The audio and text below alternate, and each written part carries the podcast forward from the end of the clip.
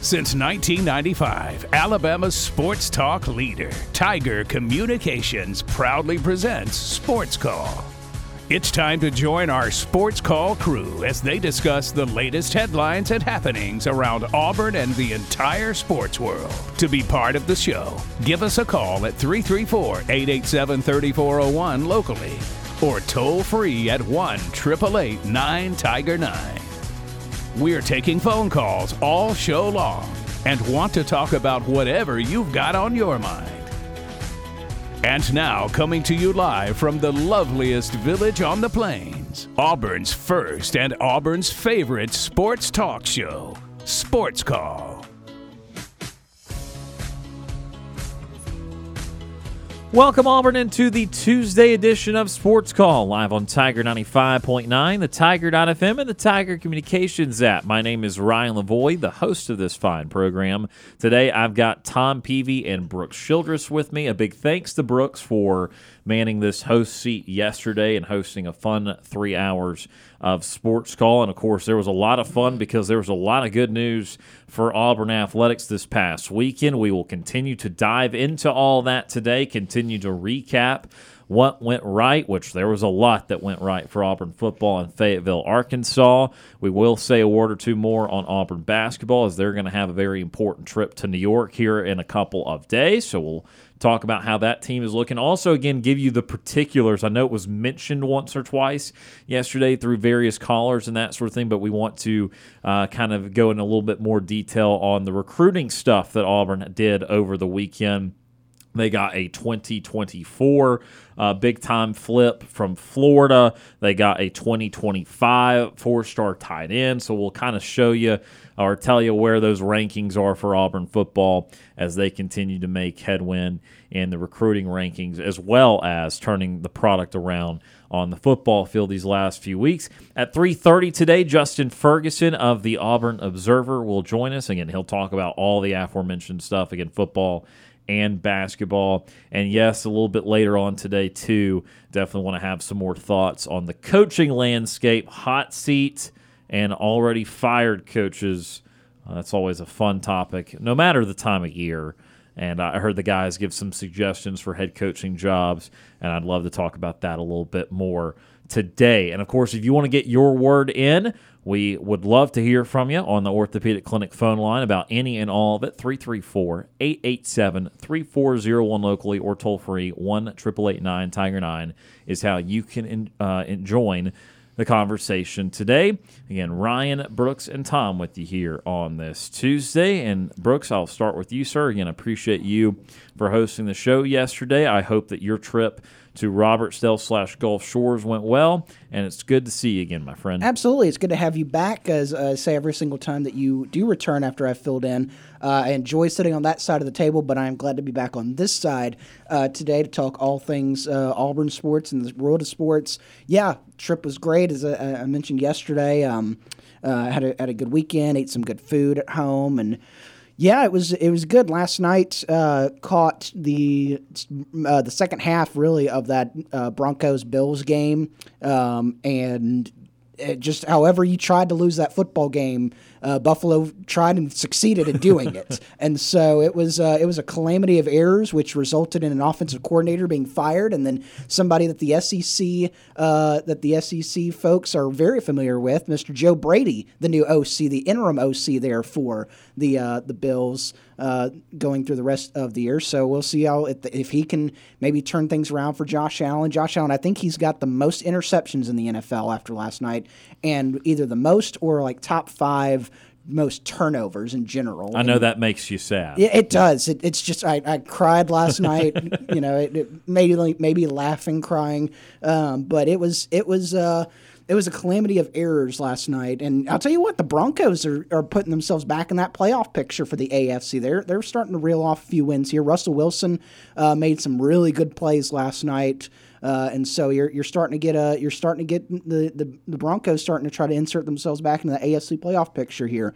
Uh, so that was really fun, and of course, you know, can't wait to uh, to continue to talk about this Auburn win over the weekend at, at Fayetteville, as well as uh, starting to look ahead to this weekend against New Mexico State and Auburn basketball making that trip to uh, to Brooklyn. I know we got some big basketball games tonight uh, with that Champions Classic uh, coming up, and it's I've uh, always loved Michigan State. it's it, always been a Spartan. uh, anybody anybody that knows me knows I own a Spartans hat. Um, Well, and, true. and and so it's uh, it, it's a it's a fun day for sports talk here on on Sports Call, and I can't wait to dive into it. Absolutely. And and quick twenty second aside on Joe Brady, uh, how meteoric his rise was circa 2019 at LSU, coordinating uh, or helping coordinate uh, that offense with Burrow and all those guys. He gets to the Panthers, does not do a good job. OC there. This is a wonderful opportunity. I know he's still incredibly young, but a wonderful opportunity for him because he's got seven games to work with one of the top quarterbacks in the league. It's already kind of gone awry this year. So if he can turn it around the next seven games and the Bills somehow make the playoffs and they stop turning the ball over and all that, he's going to start to get some credit. And again, it's a very doable situation working with Josh Allen. So that's going to be interesting to watch the rest of the year. Tom Peavy on the show today. Hey. Tom, I, I was listening to the show on my ride back today from Florida, and uh, I was glad to hear that it sounded like the chili dinner went pretty well. And uh, I know you had a uh, a busy weekend, but good to see you again, sir. Yeah, chili chili dinner went great, but uh, glad you're back in here with us and uh, good show yesterday, and yeah, a lot of stuff to talk about today, and it- it's mainly around football as it should be right now, and uh, a little bit of basketball to touch on, but also some baseball to touch on if we ever really get to it. I mean, there's some things happening Free agency. some free agency happening in the world of baseball and potentially a big thing with the Atlanta Braves. We'll see if, Yeah, if wink, wink, hint, We'll, hint. we'll Yeah. see if a certain switch hitting slash pitching player ends up as a Brave. But um, yeah, it's a lot going on, and uh, yeah, ready to talk about it some more.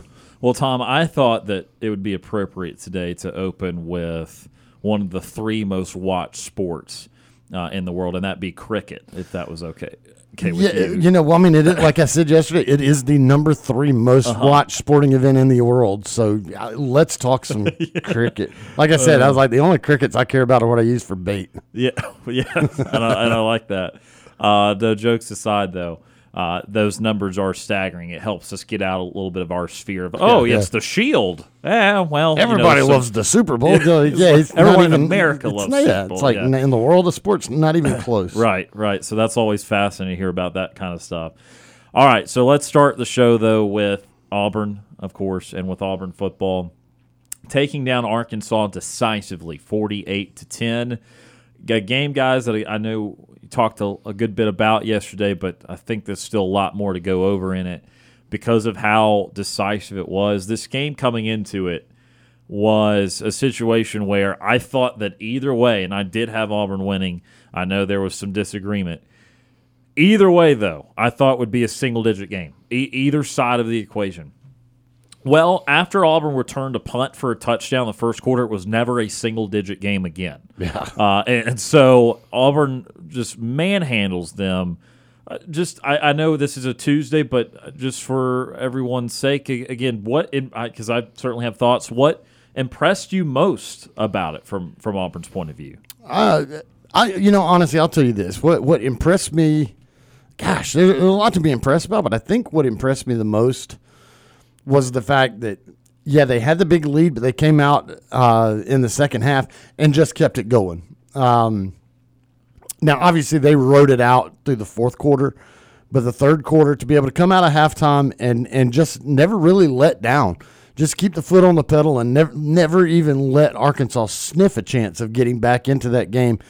I, I think that impressed me overall the most. Now, if you want to like nitpick X and O's type and individuals, what impressed me the most was uh, really Payton Thorne and how that uh, the the RPO run game has really started becoming a thing that we've we begged and begged and begged. I say we, us three, or whoever in the studio, all Auburn fans, just screaming and yelling for like some true RPO instead of just design runs, design quarterback keepers.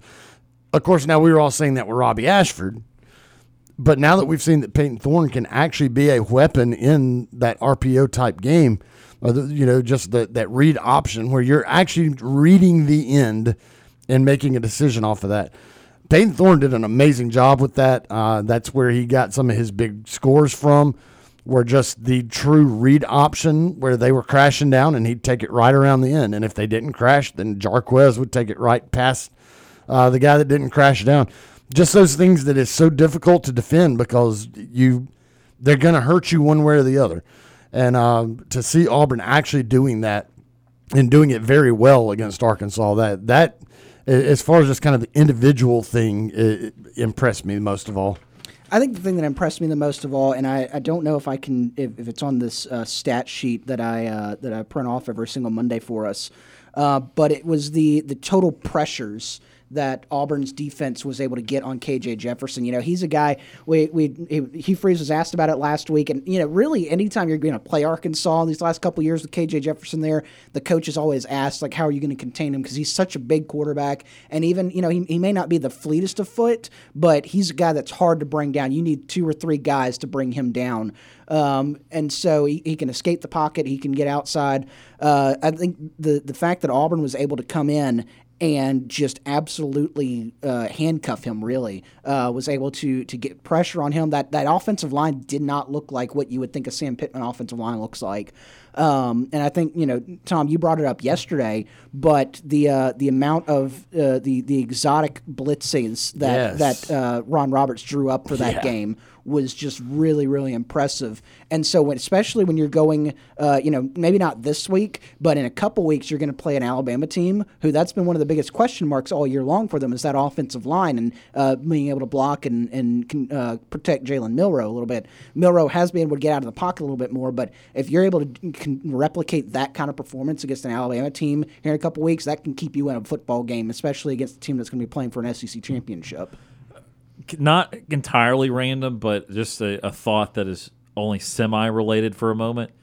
I just want to know what the heck happened to Florida's defense when they played Arkansas because to me, Auburn made it look like this was the same Arkansas team that we've seen all year long. We I was sitting on this show last week just saying, you know, this this could be different. This could be the sev- this could be more like the seven or eight win team that was projected in the preseason. And oh, you know, KJ Jefferson's been a dude for a while, and you know, it's just going to be kind of difficult. And if you take out the Jacoby Criswell 60 yard run, again, we're talking backup quarterback, so it's not even that far fetched to take it out they're under 200 yards offense, and that's not his pass production or anything. I mean, they were under 200 yards offense when KJ Jefferson was in the game, well under 200 yards. And so it was the lines of scrimmage, it was the defensive line. Uh, it was really important in my mind that it was in particular Jalen McLeod, who obviously has gotten a lot of honors this week, because when we've talked about Auburn being able to get pressure, usually it has had to been a blitz, and it has come from non-traditional pass rush positions, D tackles, linebackers, even safety Donovan Kaufman early in the year. And so to see a defensive end, and mainly the defensive end that was being hyped up in the preseason to be a guy that led the team there with three sacks, that was no small thing. That gives me hope that in the coming weeks, well, particular in two weeks from now, that Jalen McLeod will be able to influence the Iron Bowl a little bit because that's ultimately something I have worried a lot about is their pass rush. And I feel like for the first time, there's actually a good sign of improvement there. And now maybe some of that is chalked up to Jalen McLeod not being 100% uh, earlier this year. What was it? High ankle sprain? That's what uh, throughout the year? said yesterday. And so maybe that was a good bit of it. But I think it's not a small thing that he is the one uh, of all these players to start to get a lot of this pass rush and be able to uh, anchor the defensive line in, in, terms of that. I also thought offensively for Auburn, and, and Tom, you mentioned this a little bit too. So it's it's not just that they ran the ball because they've had some big runs. It's that everyone ran the ball well. It right. did not matter who they put in. It really didn't matter situationally. And Payton Thorne, with a 12 carry, 88 yard performance, I, I, I have to admit when I was wrong. And early this year, I said Payton Thorne would not be able to have those kind of outputs in the SEC. Now, okay, granted, Arkansas not good. I know that this three game stretch is full of teams that are are likely not going to bowl game. I get it. It's still Power Five competition, and I didn't think that Payton Thorne would do it against Power Five competition. So I got to give him a lot of credit for making his legs a weapon enough to, as you guys said yesterday, you know what? Some of that effect of Robbie Ashford being in the game is also the threat of Robbie Ashford and having to account for it. Right. Well, now you keep running for 50, 60, 70, 80 yards in these Power Five games. Now, all of a sudden, you have to account for Payton Thorne, and the same dynamic exists where, oh, the whole point of putting the Ashford package is, is well, I mean, we think we can run better in both ways with the quarterback and with the running back. And now that has been very much mitigated, if not evened out by Thorne being such a willing and productive runner to the point that, again, he was second the team in rushing there. He is not his first time to have a productive rushing game in the Power Five. And again, I think it was just encouraging down the line that no matter who you put in there, I get that, you know, maybe Jeremiah Cobb didn't have great successes there toward the end, but everyone there, five, six, seven yards a carry, even Robbie Ashford's couple plays late, couple big chunk plays. So uh, that seems to bode well that they really are getting the offensive line play and taking advantage of. I get it. You know, these teams are not going to be what they'll face with Alabama in two weeks. And I, I don't want to completely gloss over New Mexico State, but also in the same token, it's back to a non power five team. And they're a good non power five team, but they're also still not putting the fear of God into anyone in, in the upper power five or middle power five. So I, I, I speak in reference to the, the remaining Power Five game in most of this. But again, I think it's good to be able to say, all right, just because this running back's in the game, you don't know what we're doing. This guy might have a little bit more of a uh, expertise in running on the edge or pass blocking or pass catching or running up the middle, whatever. But if Jarquez Hunter's going to average seven to carry and Alston's five and a half and Batiste six, I mean, it seems like all those options are viable, and all those options can't really rule out what you're doing uh, when all those guys are in the in the game. So it was a comprehensive rushing attack for Auburn against Arkansas, and I thought that was very important on the offensive side of the ball. Um, so this team gets to six and four. We won't do the bowl stuff yet. I did look it up in some spare time this weekend and I can kind of assure you that it's not going to be the Birmingham Bowl and it's not going to be uh, the Tampa Bowl. It's not going to be what's the second one? I forget all the time. Uh, Gasparilla Gasparilla. Bowl. Gasparilla Bowl, uh, and the top one's now the ReliaQuest Bowl. I'll, I'll I'll I'll I'll learn it just in time for the names to change again. Anyway, uh, I don't think it'll be those two because of the way it pods out. So there's a huge bunch of you know Texas Bowl, Music City Bowl, um, all kinds of things that it could end up being. But you know this is this is now started to check the box of the season because a lot of projections were around seven wins, maybe eight on the optimistic side of things, and guess what? That's exactly That's where, where we we at. stand. They're going to get seven, and on the optimistic side of things, they'll get eight. which is kind of yeah i mean that was the the thing that everybody said but i I mean if they do get to the eight win then there's a good possibility of well i mean obviously that's regular season but then there's a good chance that you get the nine Yeah, with the bowl. Um, and the odd thing is is that's one thing that we were talking about payton thorne and of course it looked really bad at the beginning but we were like you know payton thorne is that guy that could be that difference between six wins and seven and eight. Like he's the guy that can potentially get you to eight wins. Then of course early in the season we're like, "Woo, well, I don't know about that." let me ask you about. But Payton now, but now he could legit be the guy that can get you to eight wins. Let me ask you about him. We got about five or six minutes. We got to take our break and get to Justin Ferguson. What what in your mind now is the quarterback situation for next year? Because Thorne has another year, Right. and I and if I'd asked you this four weeks ago, it'd be like, yeah, it needs to be Walker White, it needs to be quickly, or, Right. or it needs to be another portal guy. I mean, where are you kind? I know I'm not trying to ship us in the 2024. We Right. still got two games here in 2023, but I'm just saying, where are you at in the thought process for next year? I, I'm I I'm still trying to find somebody better than him for next year. I I, I don't I I appreciate I appreciate what he's done, and I think he's improved. Um, I still think there's some major issues with his passing game um, that I am not comfortable with. I think he has he has, you you know, shown that he can be a, a very good runner of the football.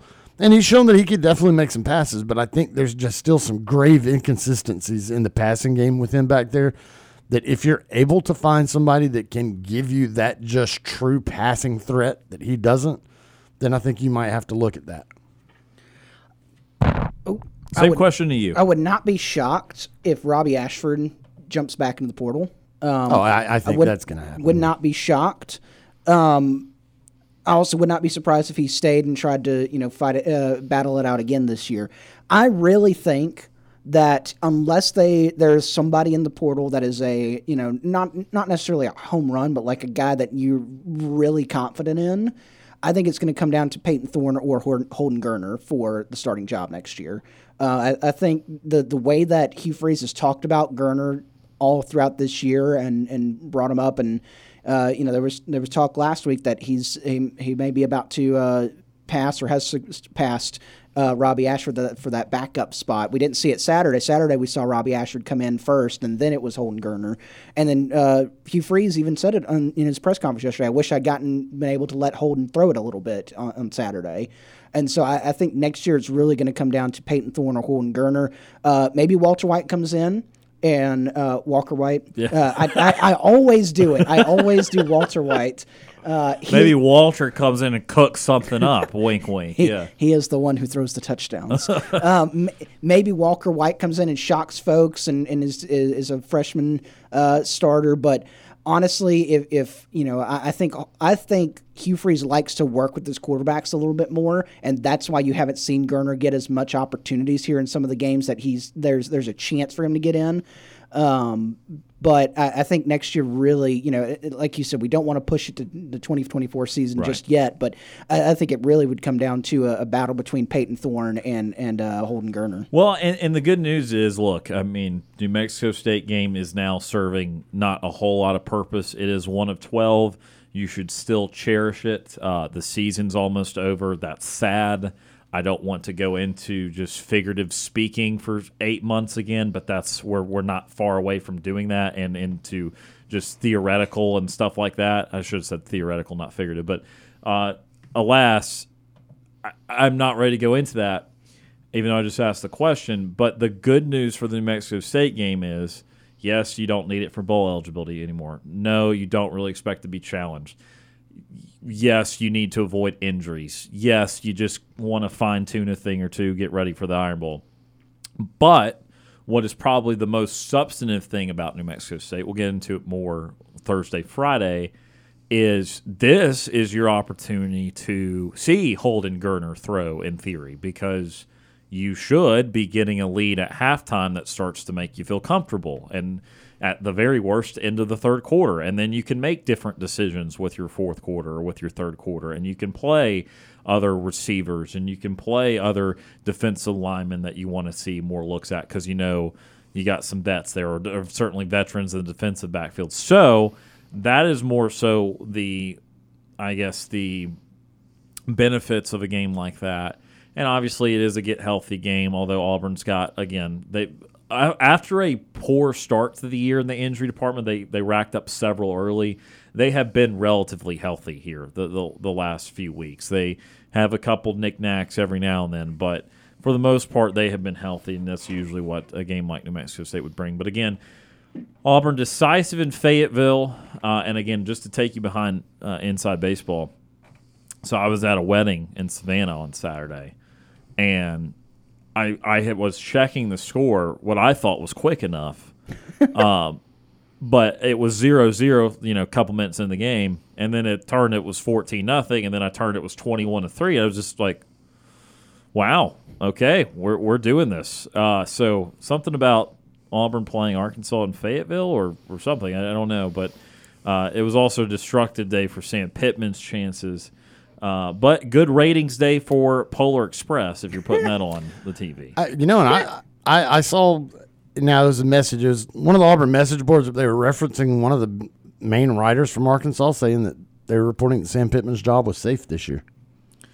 Well, I don't see how, but okay. Well, yeah, we can talk about that later in the uh, in the carousel debates that we'll have and coaching hot boards. Um, I, figured he wouldn't have survived after that game. yeah, Yeah, we'll see. We'll see. There's still two more games left. There's two more opportunities for success or failure. Anyway, we're going to successfully take a first time out on the show. When we come back, Justin Ferguson of the Auburn Observer will join us. He'll talk about that Auburn Arkansas game, opportunities for Auburn against New Mexico State, and a little bit about Auburn basketball as they get set to take on Notre Dame in Brooklyn on Thursday. Have two games on Thursday, one on Thursday, one on Friday. So two games up in New York. We'll talk about just uh, talk about that with Justin Ferguson next.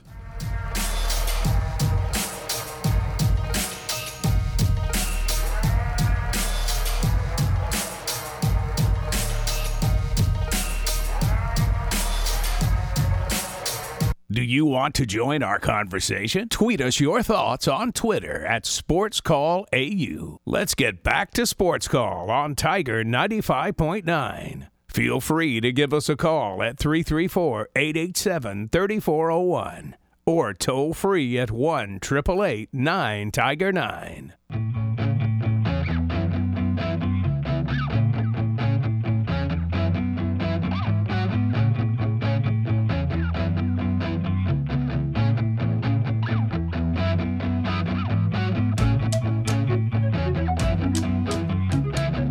Welcome back to Sports Call, Tiger 95.9, the Tiger.fm, and the Tiger Communications app. Ryan Lavoie, Brooks Childress, and Tom Peavy with me here on this Tuesday afternoon. And we are now excited to go to our orthopedic clinic phone line where we welcome on Justin Ferguson of the Auburn Observer.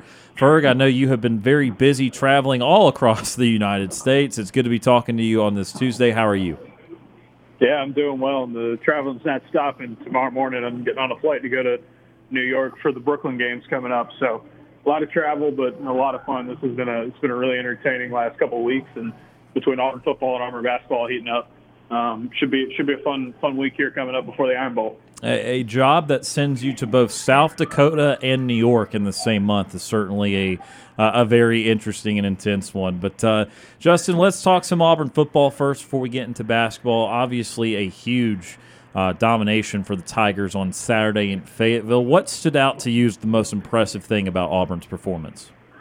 I mean, they they just killed Arkansas at the line of scrimmage, and you know I, I feel like Auburn's offensive line and defensive line this season have gotten better as the season has gone on, which is important. They took their lumps. Uh, you look at the A&M game, the Georgia game, some of these other ones. They didn't really do an awesome job of you know, really establishing themselves, had some mistakes.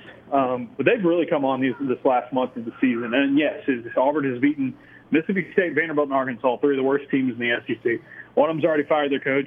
The other one, the other two probably should. Um, we'll see if they will. Um, so, I mean, again, that it all comes with that the, that asterisk next to it. But you only play with who you got in front of your in front of you on the schedule. You don't get to set who you play when in the SEC. So they've done a really, really good job. And I mean, they whipped Arkansas at the line of scrimmage in this game. And offensive line wise, really good game. When you when Auburn can go into a game, they ran the ball 71% of the time against Arkansas, did whatever they wanted. Um, everybody who touched the ball for Auburn on the ground had a good day, explosive day, efficient day. Um, and that comes back to the offensive line. And look, Travis Williams has had a pretty good Arkansas defense this year. They've been solid against the run they got absolutely eviscerated by Auburn. And this is the worst an Arkansas run defense has looked like in years. This is one of the best in Auburn rushing attack has looked in years in this game. That was really, really huge. On top of that, pass rush continues um, to play really, really well. Jalen McLeod, best player in the country this week on defense. Um, phenomenal, phenomenal uh, performance there in terms of efficiency um, and, and, getting the quarterback. All of Auburn's um, defensive line did a really, really good job in this game. You get a linebacker group and a secondary group that have played good ball for most of the year. You got a dominant defense. So they really, really punched Arkansas in the mouth at the line of scrimmage on both sides of the ball from the very beginning of this game. Took Arkansas out of it completely. The crowd was done by you know, and the team itself was probably done midway through the first quarter. That's what you had to do. You know, Arkansas had something to play for in this game. If it, coming off that win against Florida, they could have, you know, kept winning, potentially made a bowl game this year. Auburn took all the hope out of them really, really early, and it started by dominating them at the line of scrimmage. Justin, a, a position group that we t- we've talked about all season long, we really talked about in the preseason about having to get better and improve was that wide receiver room. Can you talk about what you've seen from that room as we've gone through the season? Yeah, it's it's still a mixed bag from from your uh, wide receivers. I think it's telling that you're having to play Rivaldo Fairweather a little bit more on the outside. Um, I think you know Rivaldo's been more of a wide receiver than he has been a tight end this season, which is something I'm writing about for tomorrow at, the Observer. And you look at Jay Fair, Javarius Johnson, Caleb Burton. These are all small guys, but they're making plays on the outside for you. It's good. So you'd like to get more. You know, Tanner Brown obviously had a tough game against Arkansas. You'd like to get more from some of these transfers you got. You know, for Auburn, they've been able to make do with this wide receiver group. I think the the smaller guys, the shiftier guys, have played well this season.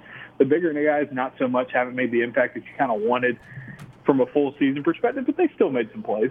Um, and, and I think that's a good sign because for Auburn, um, you know that you can get better in wide receiver room right away. Um, you get Perry Thompson coming in here um, here in, in the next couple of months. You have a chance to flip Cam Coleman from Texas A&M, especially with Jimbo getting fired.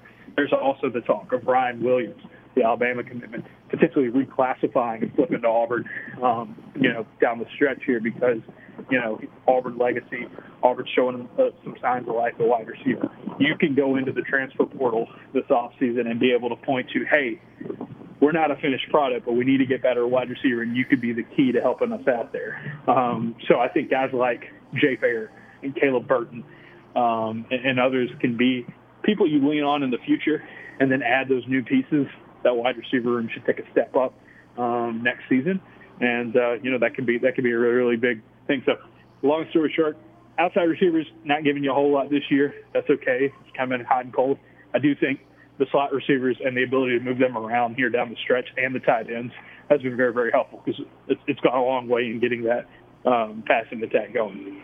Justin, you, you mentioned the defense a little bit earlier. I don't have the full stat in front of me, but I do have, you know, they sacked, uh, they, Auburn's defense had five sacks for 28 yards on Saturday. I don't know the, the exact number, or I don't have the stat in front of me, the exact uh, QB pressures, but they were in the backfield all day long, it felt like, uh, on that uh, that Arkansas team. Is, is that a performance that you think can be replicated here down the stretch in these last two games for Auburn? I definitely think so. I think Alabama's, you know, as, as much better as their offense has looked over the last few weeks of the season, they're still one of the worst teams in the SEC at protecting their quarterback. Jalen Milroe is having to do a lot in terms of scrambling. Um, he's having to create a lot. He's getting a lot of pressure on now. Milroe is a player who can make you pay against pressure. Um, you know, so Auburn will have to be really, really good with it. But I mean, KJ Jefferson's a guy that can really hurt you. Um, he's not KJ Jefferson of old, but he still is a guy that can run and make plays. He's just hard as heck to tackle um, because of how thick he is. Um, and yet Auburn did an excellent job against him. And so, um, you know, I said it uh, last week, um, heading into heading into Arkansas week.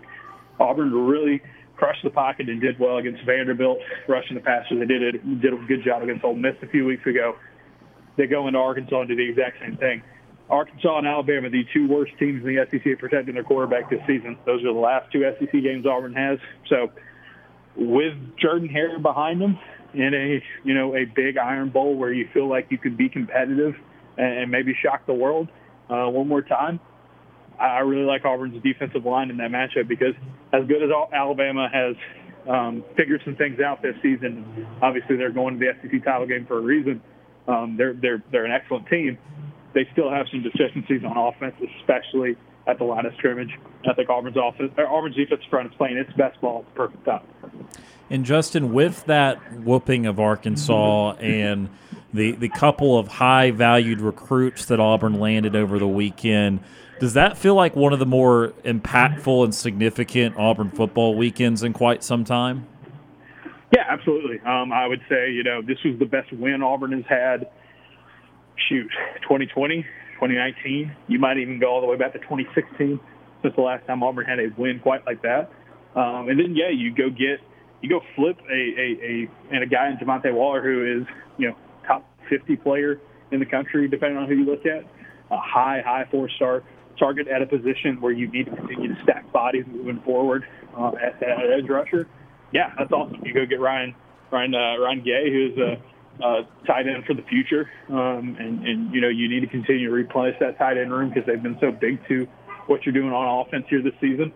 Yeah, this is this is a really significant week uh, for Auburn. I think this will be a significant week coming up. Uh, and and you know, I don't want to put too much stock. I don't want to put too too much stock into a coaching change on one recruitment.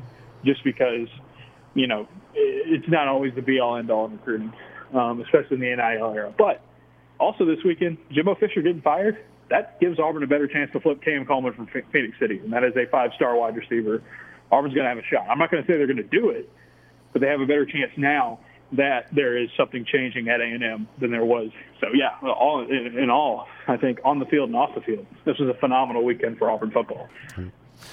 Switching over to the basketball side of things, uh, obviously very early in the season, but Auburn picks up a big win uh, over uh, Southeastern Louisiana. Yeah, okay, it's one and one, but I mean, what this early in the season, what have you kind of been able to learn from this team that you can look for going forward? Well, I mean, I, you know, I said it all off season, and I think it's only shown up here these first couple games. This is a much better Auburn offense. Um, this is a team that is putting up numbers. They're shooting the ball a lot better. Um, you know, they have been able to really get get points in bunches in a variety of ways. Here's a stat, here's a stat that I tweeted the other night. This is the first. You know, last season Auburn did not score 80 points in back-to-back games all year. They've now done it in the first two games this season. One of those games being against a really, really good Baylor team. That's significant, and you would have loved to have won the game against Baylor, loved to have finished it off. But I think this offense is really starting to turn the corner. This five out stuff, some of this NBA Euro style action that they're running on offense is really, really working. And the shooters have made a difference. Denver Jones, Aden Holloway, uh, obviously guys like Chad Baker-Mazara and Chaney Johnson, they've all been upgrades. Uh, and, and on top of that, you see guys like K.D. Johnson, Jaylin Williams, these guys that came back for Auburn, Chris Moore, Tre Donaldson – Auburn brought back most of their decent shooters from last season. They added more good shooters, and now they're playing an offense that I think has really just kind of unlocked the potential of everybody. This is going to have the chance to be one of Auburn's best offenses under Bruce Pearl. I mean, they, they've looked the part you know, these first couple of games. Defensively, they got to tighten up, got to do better job of defending without fouling, especially in the second half of games. They've had some breakdowns. They had some effort and energy issues against Southeastern Louisiana they want to clean up. If they tighten up those areas, this could be a really, really fun Auburn basketball team. And by really, really fun Auburn basketball team, I mean a team that can be in the hunt for a top four spot in the SEC, that double bye, which would put them in perfect position to, you know, be in a, a, a good spot for not only the SEC tournament, the NCAA tournament. And if everything clicks, we'll see. Um, I think they have the offense that can hang with anybody. So I'm not saying they're going to win the, the SEC title this year, but I do feel better about their chances to compete in this league because they've got the firepower – that we just haven't seen. We didn't see that last season from this team. And uh, even though the defense has struggled a little bit in the second half, early in the year, I'm not going to make against a Bruce Pearl team figuring that on defense. Time and time again, his defenses show up um, over the course of the season. They've got a, they've got some work to do on that air, on that end of the floor, but I really like their potential there. They just got to lock it down because this offense is going to put up points in bunches. Justin, on Friday night, the a little fun fun thing happened. Jaylin Williams became the all-time winningest player in Auburn basketball history. What do you, what has he meant to this program and the, this coaching staff for Bruce Pearl over these past few years that he's been with the Tigers? I look at I look at Jaylin Williams and I see an incredible teammate. I see a guy that has been uh, in some really tough spots for Auburn. Has had to had to shoulder a lot of a burden. Um, it's hard to play the four in Bruce Pearl's system. Um, I think it's going to get even tougher to play the five uh, if they continue doing some of this five out stuff moving forward. But it's a tough position to play, and, and Jaylin Williams has been that kind of guy who's just stuck around and has been a, con- a contributor really since the end of his freshman season, which got cut cut short due to COVID.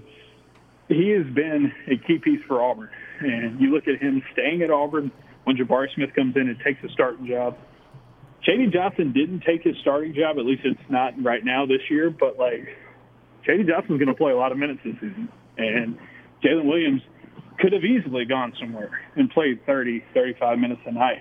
He's not going to do that at Auburn, yet he's still here, and uh, it is a great honor for him to be the winningest basketball player in Auburn history. Because when I look at the tough times you go through, COVID years, you go through having uh, to, to adapt and adjust to different roles over the course of your career. And he stayed loyal to Auburn through that, and he continues to be a great teammate, a great player on both offense and defense. One of the most impactful players of the last several years for Auburn when he's on the floor.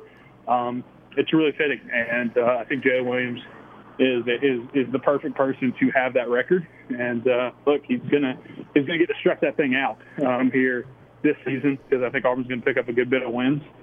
And if he makes it through this season uh, healthy, he's also going to have the most games played by any Auburn player ever. And I don't know if anybody will ever touch that just because of COVID uh, in those years, but it's a really good legacy to leave. Um, he is not going to be a guy that I don't think is a first round NBA draft pick or a guy who racked up the all SEC uh, numbers, you know, and accolades at Auburn. But he's going to be a guy people are going to remember for a long time because of what he meant to this program. He's Justin Ferguson of the Auburn Observer joining us today. Justin, obviously, busy time of the sports calendar for Auburn. I imagine it's very busy with the Auburn Observer. What do you have going on right now? Yeah, we got a lot of stuff uh, with Auburn football and Auburn basketball um, in, in the heat of things right now. So I am going to Brooklyn for these for these upcoming games. Auburn plays Notre Dame on Thursday night, and then either St. Uh, Bonaventure or Oklahoma State on Friday night. I'll be there for that coverage from that uh, those games. I won't make it in time for the New Mexico State game here at home, but we'll have plenty of coverage uh, from that. Uh, as well, you can check out, um, you know, the story I uh, had today previewing uh, this week for Auburn basketball. Yesterday, a breakdown of what has made Auburn's offense so much better here over the last few weeks. Tomorrow, film room on Rivaldo Fairweather. I've had a lot of fun doing uh, here. Podcasts, ton of stuff. Um, this is the perfect time to subscribe to the Observer because we're getting giving you something every single day, uh, and uh, it's football and basketball. It's, it's the best time of year to subscribe. Six dollars a month or sixty dollars a year. We email everything out to you. Just go to AuburnObserver.com, check it out and uh, you know we'll we'll make sure your inbox stays full with a ton of Auburn football and basketball analysis. Justin Ferguson of the Auburn Observer today with us. Justin, as always, the time is greatly appreciated. I hope you continue to have safe travels across the United States, and we look forward to talking to you again soon. Absolutely, y'all be good. That is Justin Ferguson of the Auburn Observer joining us again here today on Sports Call. We are going to take one final timeout, back to wrap up the hour right after this.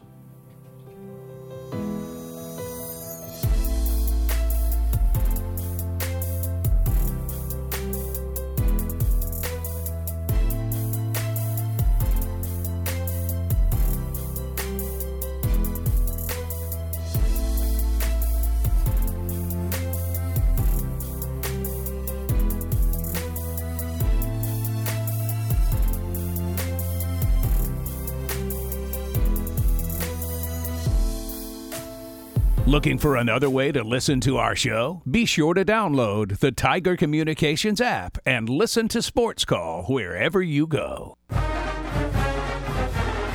I'm Corey Grant, former Auburn football and NFL running back, and you are listening to Sports Call on Tiger 95.9.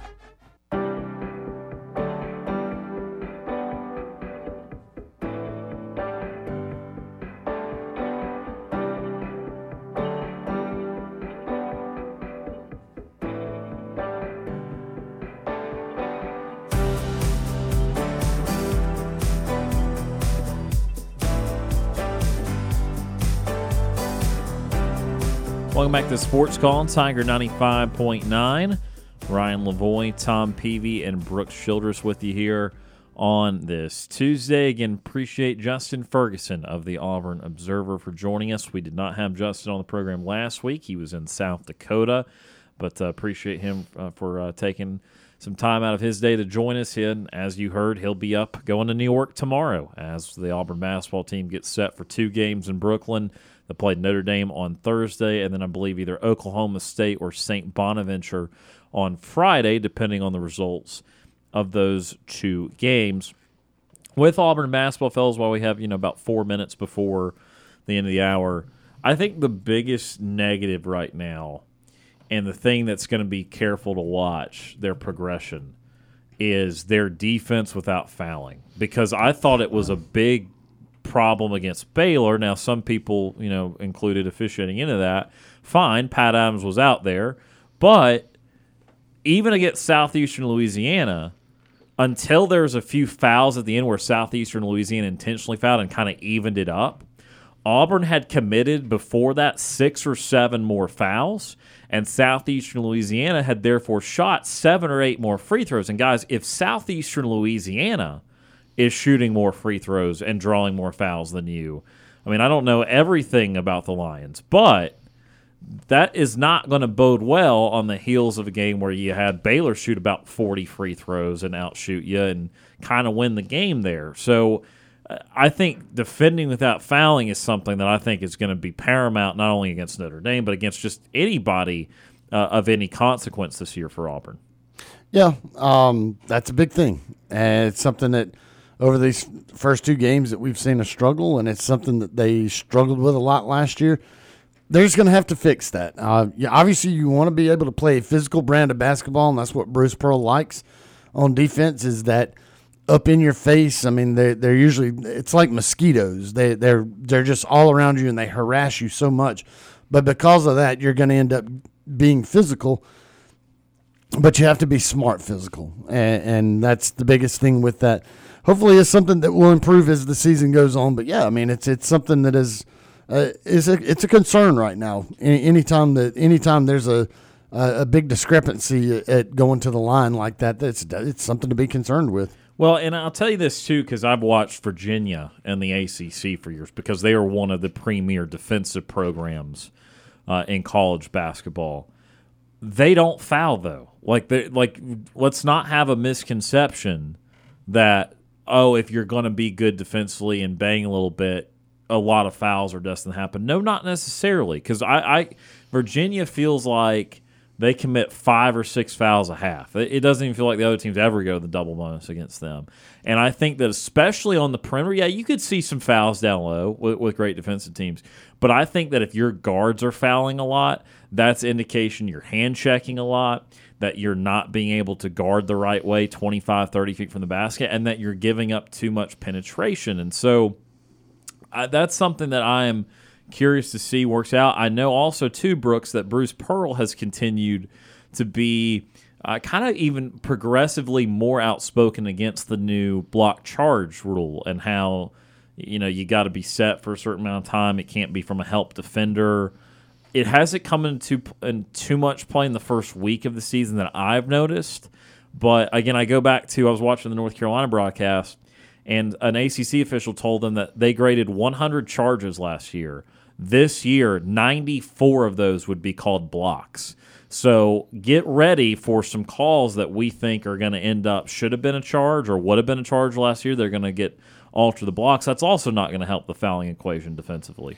Yeah, and I, I, think probably you know Bruce Pearl is, is getting you know is starting to uh, see this foul the the, the, the new rule uh, as a more negative, be, and it, it's a, a result of uh, you know what what you said uh, you said last week and what we've been talking about is they're not a great defensive team right now, and when you see uh, teams that are trying uh, to to make up for that, they foul a little bit more, and so I think with that new that new new rule that everybody's trying to get used to now, plus with playing a little bit more, uh, I'll, say handsy basketball, where you're fouling a little bit more. Um, you're starting to see those effects here a little bit more with, with Auburn piling up the fouls in, in their first two games, uh, and so it, it's just it's going to be something like Tom said. It's you got to fix it. You got to get what what you have to do is get better defensively, where you can defend without having to foul and giving the the referees an opportunity to call those fouls. That'll do it for hour number one. We will have a little bit more on Auburn basketball, if not today, throughout the week. Some more of the positives, because as Ferg mentioned, too, I think the offense is actually going to be for real this year. I didn't even think they played that well against Southeastern Louisiana and made it well into the 80s. So I do think there's something to that. So we will get to that a little bit later, either in the show or in the week. But we are out of time for hour number one. Stay tuned when we come back to start hour number two. We have a couple of calls lined up here on the Orthopedic Clinic phone line. We will get to those to start hour number two. You're listening to the Tuesday edition of Sports Call live on Tiger 95.9.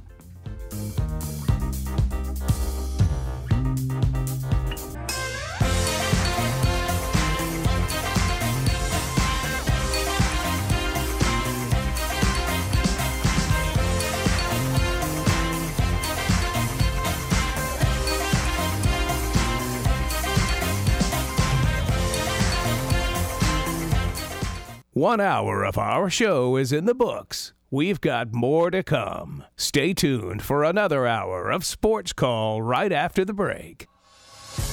Since 1995, Alabama's sports talk leader, Tiger Communications, proudly presents Sports Call. It's time to join our Sports Call crew as they discuss the latest headlines and happenings around Auburn and the entire sports world. To be part of the show, give us a call at 334 887 3401 locally or toll free at 1 888 9 Tiger 9.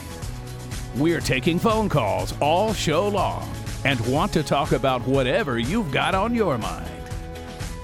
And now, coming to you live from the loveliest village on the plains, Auburn's first and Auburn's favorite sports talk show, Sports Call.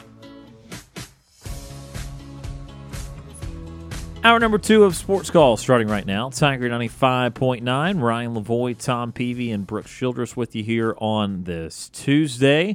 And we're going to go ahead and start off hour number two by going to the Orthopedic Clinic phone line 334 887 3401 locally or toll free 1 888 Tiger 9. First up in hour number two, Ward Dam Steve. Retire Ward Dam Steve is with us. Steve, how are you this afternoon? I am dry and enjoying the uh, the show, and welcome back. Yes, sir. I appreciate it. Well, uh, I'm hoping you'll feel a lot better on this come uh, come around back home uh, after your Bucks uh, finally won their game. Yes, sir. I mean that uh, that has not been happening much recently, so that was a good thing. Well- and yeah, a lot of good football this weekend. Happy Well, with a lot of it. You know, they say misery loves company. Don't, don't feel too bad about the Bucks because the NFC South is abysmal. It sure is. It sure is. When the best winning record, in fact, it's not a winning record, is the Saints five and five. Oh my gosh! Yeah, I don't know who's going to win that division. I just know that no one's advancing in the playoffs. I mean, just it's it's really like last year. I think last year I just defaulted to well, at least the Bucks have Brady, and you don't want Brady to miss the postseason unless you're a fan of the Falcons or Saints. So like objectively, it's like okay, I can appreciate Brady in the postseason one more time, but I don't know what the angle is for either of these three, any of these three teams this year. I, I just it's uh it's it's not it's not good, not good football. and Steve, not good. I mean, uh, I don't know what's going on in the NFL. I'm not watching again, I'm just watching replays. Uh, but it seems like uh, teams are almost intentionally uh, don't want to win games. They just want to give it to the other team. Uh, Oh, you mean like the Bills last night? Oh, yeah, like that one. Uh, how about the Colts and the uh, uh, and the Patriots? Oh yeah, Mac Jones had a uh, had a big whoops there at the end of that one. Yeah.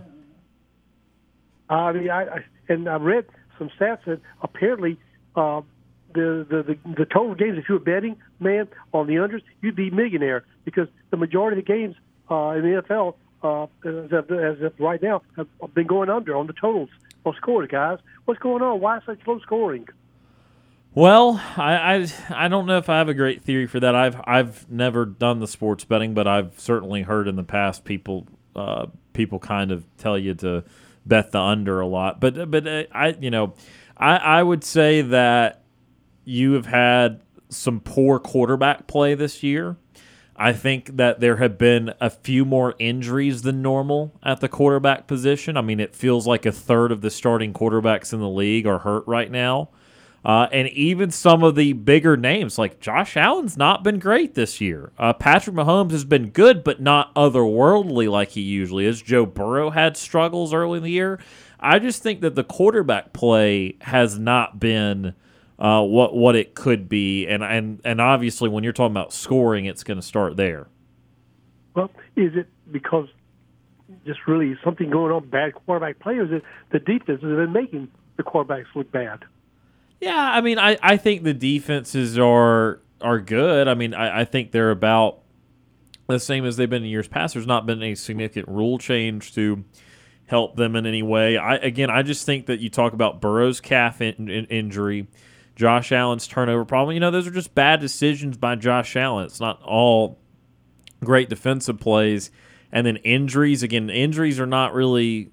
I mean, you, you face backup quarterbacks, defenses are going to have a field day. I mean, would you rather face Zach Wilson or Aaron Rodgers? You're going to pick Zach Wilson. You know, I mean, I mean, period. So you're going to look like a pretty good defense when you're facing him. And uh, again, the whole NFC South has kind of had pedestrian quarterback play for the most part. And uh, I mean, that, that there's just a lot of quarterbacks that are either should not be starting or forced into a starting role right now.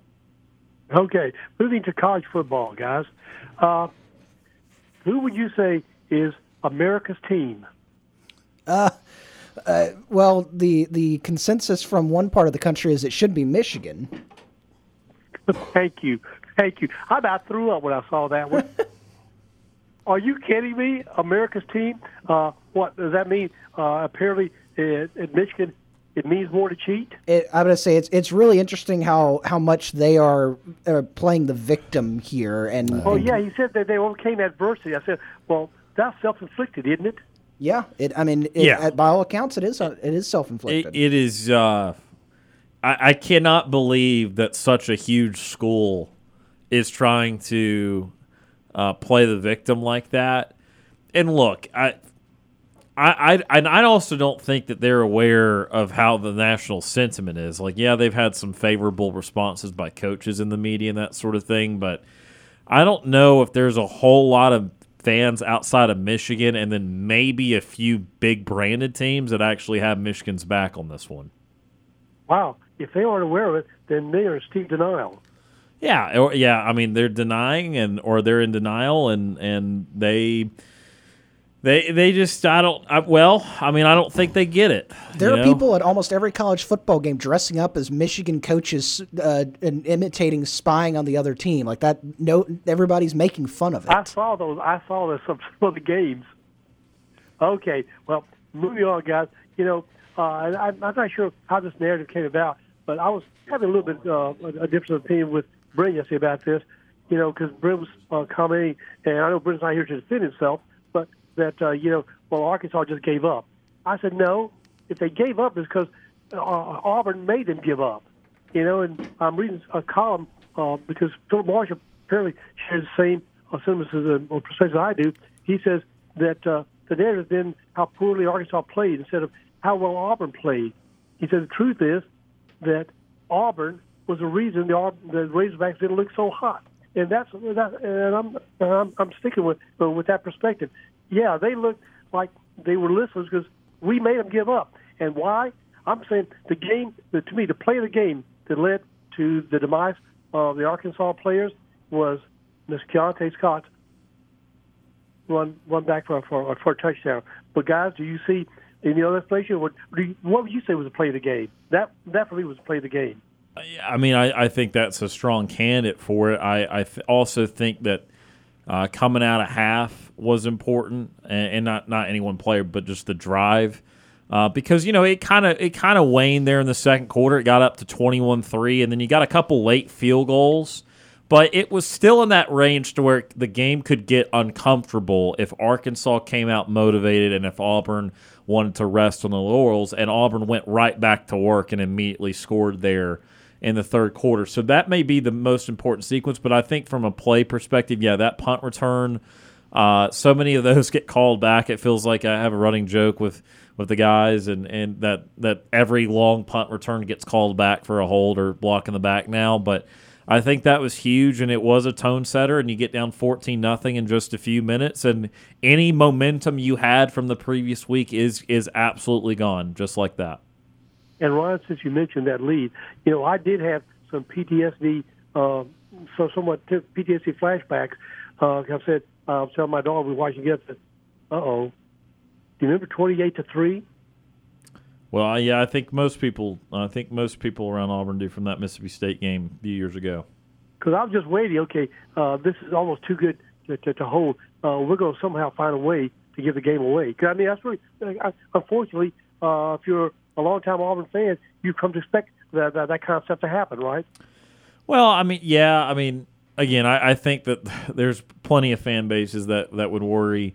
Uh, once you blow a lead like that once, it's going to be on the mind for a, for a long time. But yeah, no, I think that uh, again, you know, the second quarter just kind of stalemated a little bit. Auburn did get the, have a really good drive that they had to settle for a field goal at the end there, but then forced that turnover to go get three more. And, and that was kind of again important too because I think that may may have set things up because again I again seeing the score at 21 to nothing how quickly it was and then see oh it's 21-3 and then just 21-3 21-3 I think I think from the time that there was another score change I think each team punted twice. So that I mean that's an opportunity for Arkansas to get back in it and they didn't. Uh, and then Auburn again puts the foot on the, the pedal to start the second half and leaves no doubt And you know, in the second half, was Arkansas spirit broken? I could make that argument. I mean, again, I, I they that that has to be a demoralizing uh, half of football that they had just played. But uh, yeah, no, I think Auburn deserves a, a ton of credit. Uh, this Auburn team, I, I I know Arkansas has been bad this year. If you're talking about the Auburn team that went out to to Berkeley to play Cal versus the Auburn team now, I, I think there's a wide wide difference in those two teams, and I think it's clear that Auburn has uh, improved in multiple facets. And to not be dismissive at all of Arkansas, I was really worried about this game, guys, uh, because had three and seven record. You know, I've said before, they're lies. You know, they're, they're, I mean, you know, this, uh, you know, the, the statistics can, can can be deceptive. Okay, so when I saw a three and seven record, so they're horrible. Then I look, wait a minute, this three and seventeen lost by three at Alabama, right? Right. They lost uh, to LSU on a last what second uh, field goal to lose that game by three. They lost on the road at Ole Miss by only seven points, and that's why I said, you know, this is going to be a tough game. So this three and seven Arkansas team is not a, a typical or ordinary three and seven team that you would have thought, right?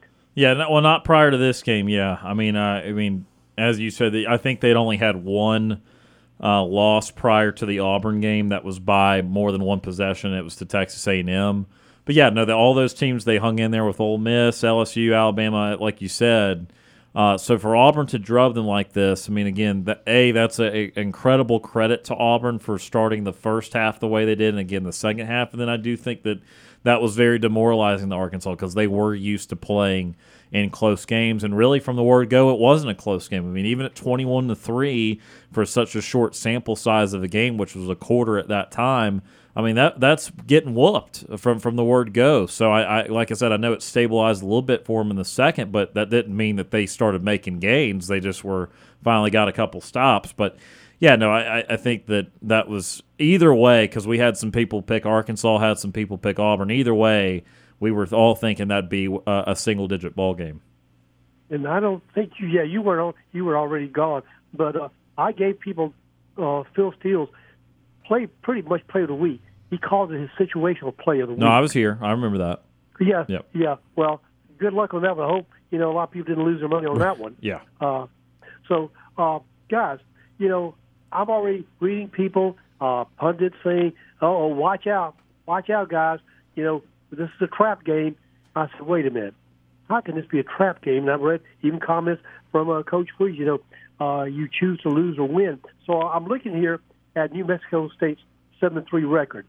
Do you know they have not beaten any Power Five teams, right? Yeah, I mean that's going to be typical for a lot of Group of Five teams. Yeah. I mean, this is the outstanding teams that they've beaten out so far. Uh, by the way, they did lose to UMass Right. uh, the week first game of the season. Yeah. Uh, they beat Western Illinois. They lost to Liberty. They beat who? New Mexico. They lost to a woeful Hawaii, uh, 2017. Uh, they beat FIU. They beat Sam Houston, uh, and they beat UTEP, and they beat La Tech and the always just you know, challenging Middle Tennessee, and they beat West Kentucky. All right. So tell me, how can this possibly be a letdown for this team? Yeah, no, people are just overdoing it because they know the Iron Bowl's the next week, and and look, if if this were a Power Five game prior to the Iron Bowl, then yeah, some of that could could exist. But again, Auburn does not even have to play its B game to beat New Mexico State, and to be quite frank, they don't even have to play their B game to win win the game easily. So, uh, yeah, no, they they're they're it's no, it's it's not it's it's literally only a trap game if you believe any game before the Iron Bowl or a big game is a trap game, but it's not trap game in terms of oh New Mexico State could actually you know uh, do some things to confuse Auburn. No, I mean the the, talent gap is still uh, very vast. And my other perspective is this: you know, what is really the motivation for New Mexico State to risk their, their players in this game? It, to say to put out an all-out effort when they're going to be going to the USA of their conference championship against Liberty. Wouldn't they want, you know, the possibility of not risking that much of injury? I know injuries can happen, Yeah. uh, but I'm just saying, I, do they really care that much about this damn game? I would. I mean, I would say yes because you don't get the opportunity to play someone like Auburn very often. Like like you don't have a stage when you're playing the teams you just mentioned. No one's going to watch New Mexico State play Sam Houston State or Middle Tennessee or or any of those teams. But this is going to be the most watched game that they play all year long. So they're going to want to impress in whatever way they can and and, and give it a great effort. So no, I, I think they'll absolutely care a lot. I, I think they're going to really value the opportunity to play in front of eighty eight thousand and and again in front of more eyeballs on TV. So I, I, I know that for their conference wise, it doesn't matter. They're already in, and it's what it's not a conference game anyway. But you don't get many opportunities if you're New Mexico State to play a, t- a program like Auburn. Fair enough. All right, what you said had, had merit. I'm just trying to convince myself. Why should they even care? You know. Uh, in fact, I wish that Red Bull just go ahead and give them a paycheck and said, "Don't bother showing up," you know, and we'll just call it a, a day, uh, and then we can rest up for the Iron Bowl. All right. Well, moving on, guys. You know, my my surprise for this team is the defensive line. I did not think it would be going to be as good. Who is your what is your surprise for this team? Well, yeah, I mean, I, I think that it was for that game. It was the defensive line. I think the defensive line, you know, has had its ups and downs. It's been pretty good in, in, run stop, although the numbers don't always suggest that. I feel like it's been a little better there. Uh, they were not getting a lot of edge pressure, so Jalen McLeod delivered that for them against Arkansas. So I thought that was a lot better. But yeah, no, I, I don't think that it's been, at the very minimum, I don't think it's been a glaring weakness, which I was very concerned about coming into the year. I thought Auburn would be good in the back end. Linebackers needed some work, but then defensive line had a lot of questions. So I think at the very minimum, they have been better than expected. See, we got a couple other calls to get to, so one quick, one last thing for us here. Okay. What? Uh, I mean, I listened to Justin Ferguson's comments about the basketball team. Uh, I, I, I am still uneasy about uh, when I turned it on. I didn't watch the entire game. I watched the last maybe four or five minutes. What are we doing? You know, and then uh, and in fact, I think we only had like a 10, 11 point lead when I turned it on, and sweating out a game that should have been mm, a, a no contest when in fact we, we were favored by 24 and a half points. Uh, so to hear Justin say he's feeling confident about it, I said, you know, uh, I'm just hoping we might not only make it to the NCAA tournament, but hopefully maybe we make it at least the Sweet 16. But am I being uh, too paranoid here? Yeah, I, I, think it's too early to tell. I think the good news is is that Auburn's offense I think is really good because look, we can have those opinions on what that score should have been and what it felt like.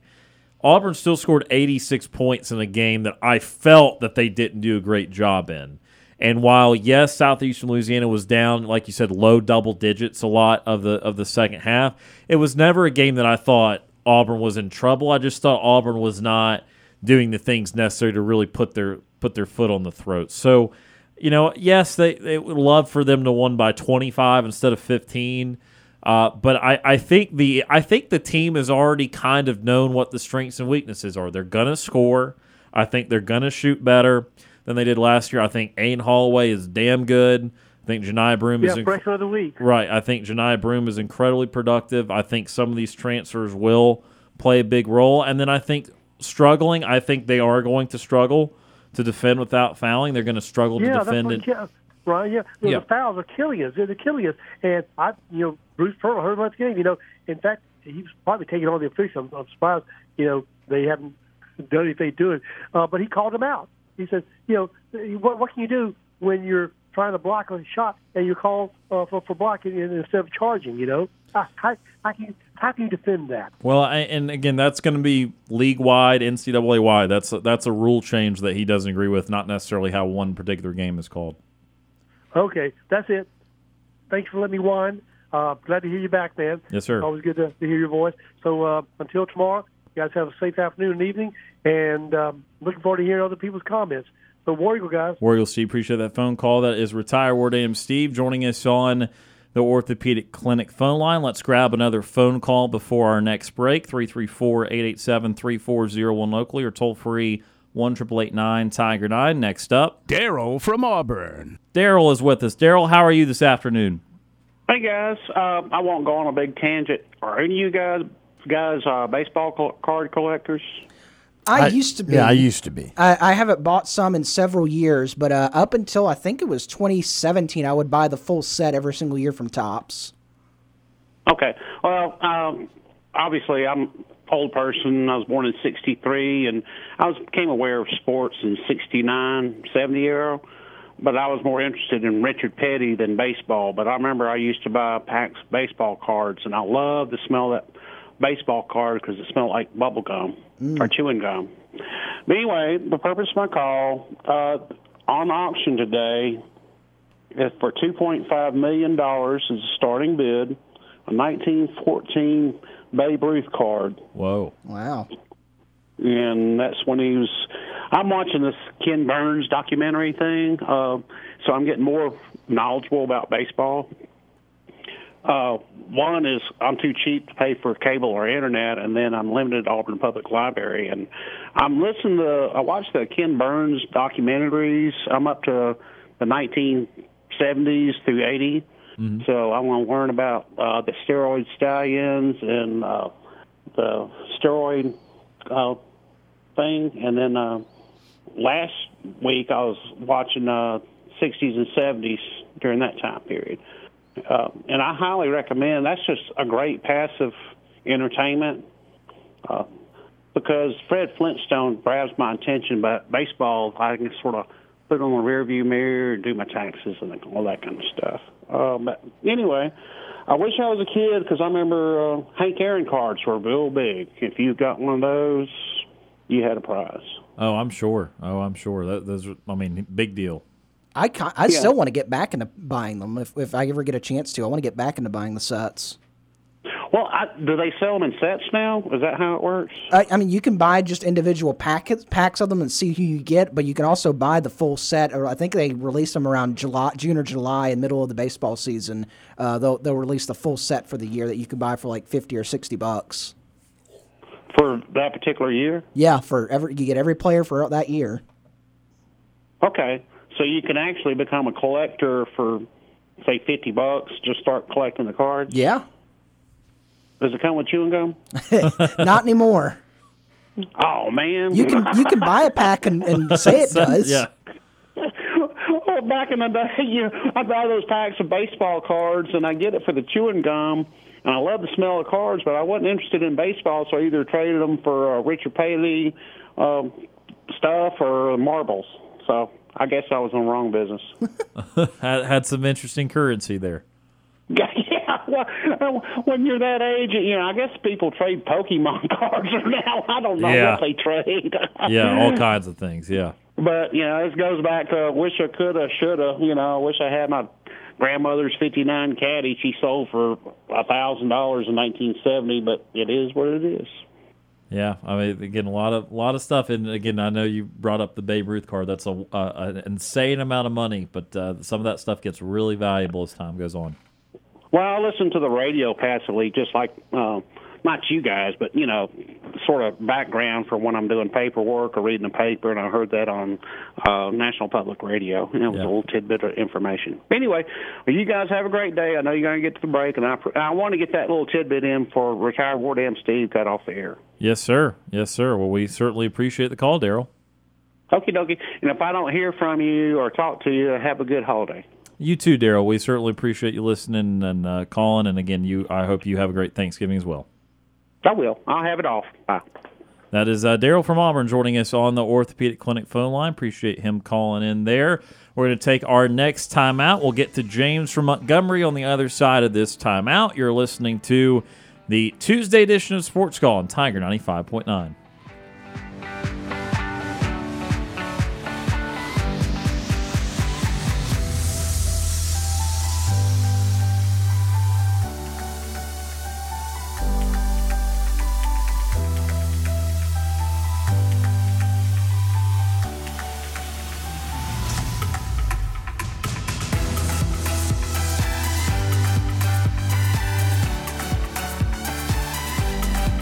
know how easy it is to listen to our show? All you have to do with your Amazon smart device is say, Alexa, play Sports Call Auburn.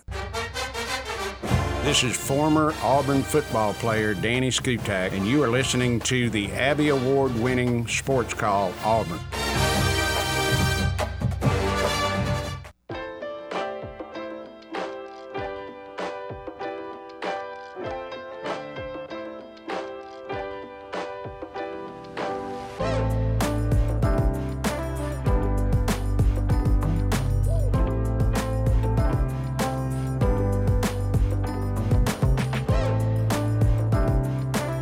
Welcome back to Sports Call Tiger 95.9. Ryan Lavoie, Brooks Childress, and Tom Peavy with you here on this Tuesday. We go right back to the Orthopedic Clinic phone line, 334-887-3401 locally or toll free 1 Tiger 9. Next up on the program, James from Montgomery. James is with us. James, how are you this afternoon?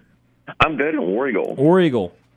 Yeah, I know that everybody has been talking about Auburn and New Mexico State that would play this weekend, and I think that Auburn is going to have a huge advantage of winning at home in front of a sold-out crowd in Jordan Hare Stadium this weekend. I, I certainly agree with you. I think that Auburn's definitely going to win the football game. I think that they could win it by a good a, a good healthy margin, maybe around thirty points or more, depending on uh, on how the first half goes and when they get to second string and that sort of thing. But uh, yeah, no, I expect Saturday to be a victory for Auburn. Yes, because I'm I'm actually looking at this as a big win before uh, we play Alabama for the Iron Bowl, and I'm just looking at where will Auburn actually be put into the uh, college football uh, playoff, uh, you know, bowl games, and where what bowl game do you see Auburn actually playing this year? Yeah, th- that's a great question. There's still a lot of possibilities.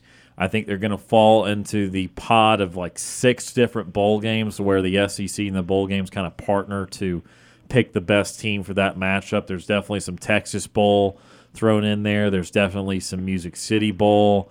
What, what was it? The Duke's Mayo Bowl that was also thrown yeah, out there. Duke's Mayo Bowl versus Clemson was uh, yeah. one that was shuffled around last week. So there, yeah, there's three or four bowls that Auburn could end up in. Gator Bowl versus Georgia Tech. Did you say that one? I did not say that. No, one. I've Gator seen Bowl. that one. Yeah, ju- just about half the about half the bowl games are, are still in play for Auburn.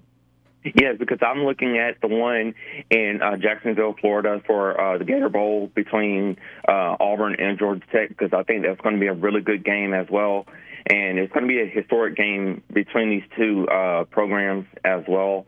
And I, I just probably see that game as well. If it if it actually do come to the light and actually, you know, if that's what they want, that's what the Auburn fans are looking forward to, then that's what they're going to get for uh, the month of December as well.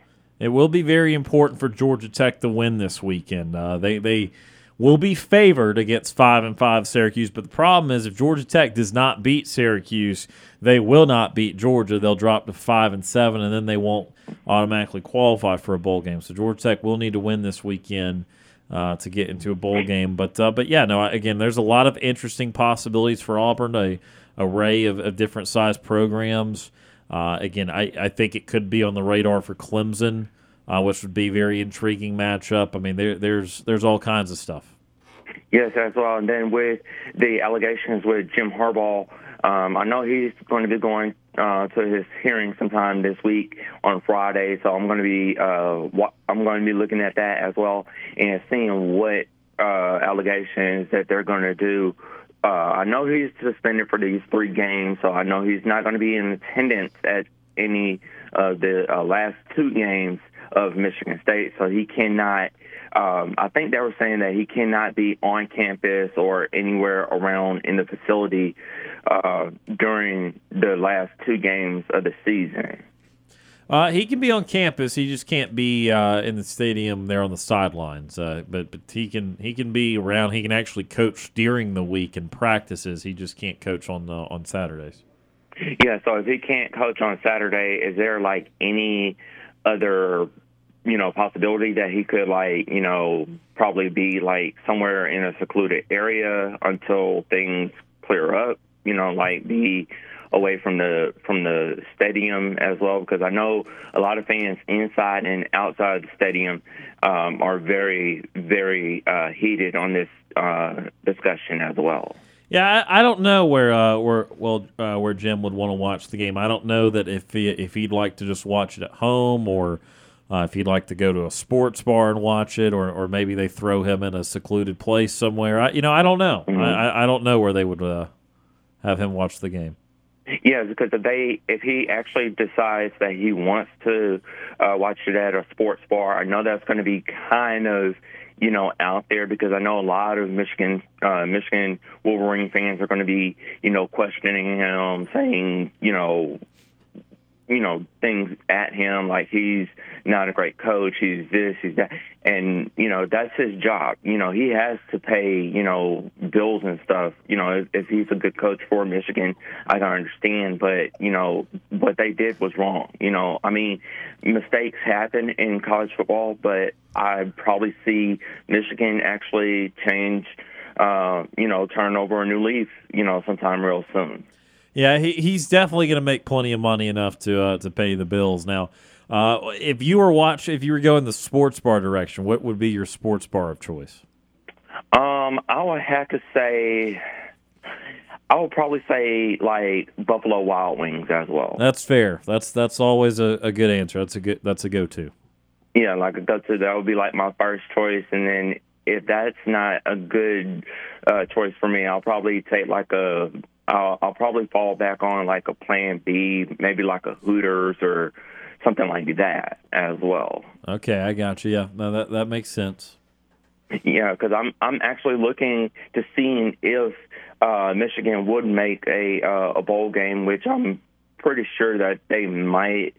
Um, I'm just leaning towards Michigan to see if they're going to, you know, make a bowl game. But they don't, then I don't know what the future might hold for the uh, Michigan Wolverines. Yeah, they're they're ten and zero, so they'll be in a bowl game. They'll they'll at this point, I'll pretty much guarantee they'll be in at least a New Year's Six. I think the question is, will they end up being in the in the playoff four or not? And I think that will be heavily dictated by their result against Ohio State in two weeks. Yes, as well, because I'm going to be watching, um, you know, the I'm going to be watching the uh, college playoff uh, selection show that's going to be coming around uh, sometime uh, later on tonight, and I'm going to be seeing where they're going to place Michigan. If they don't, then I don't know what I don't know what's going to happen as well.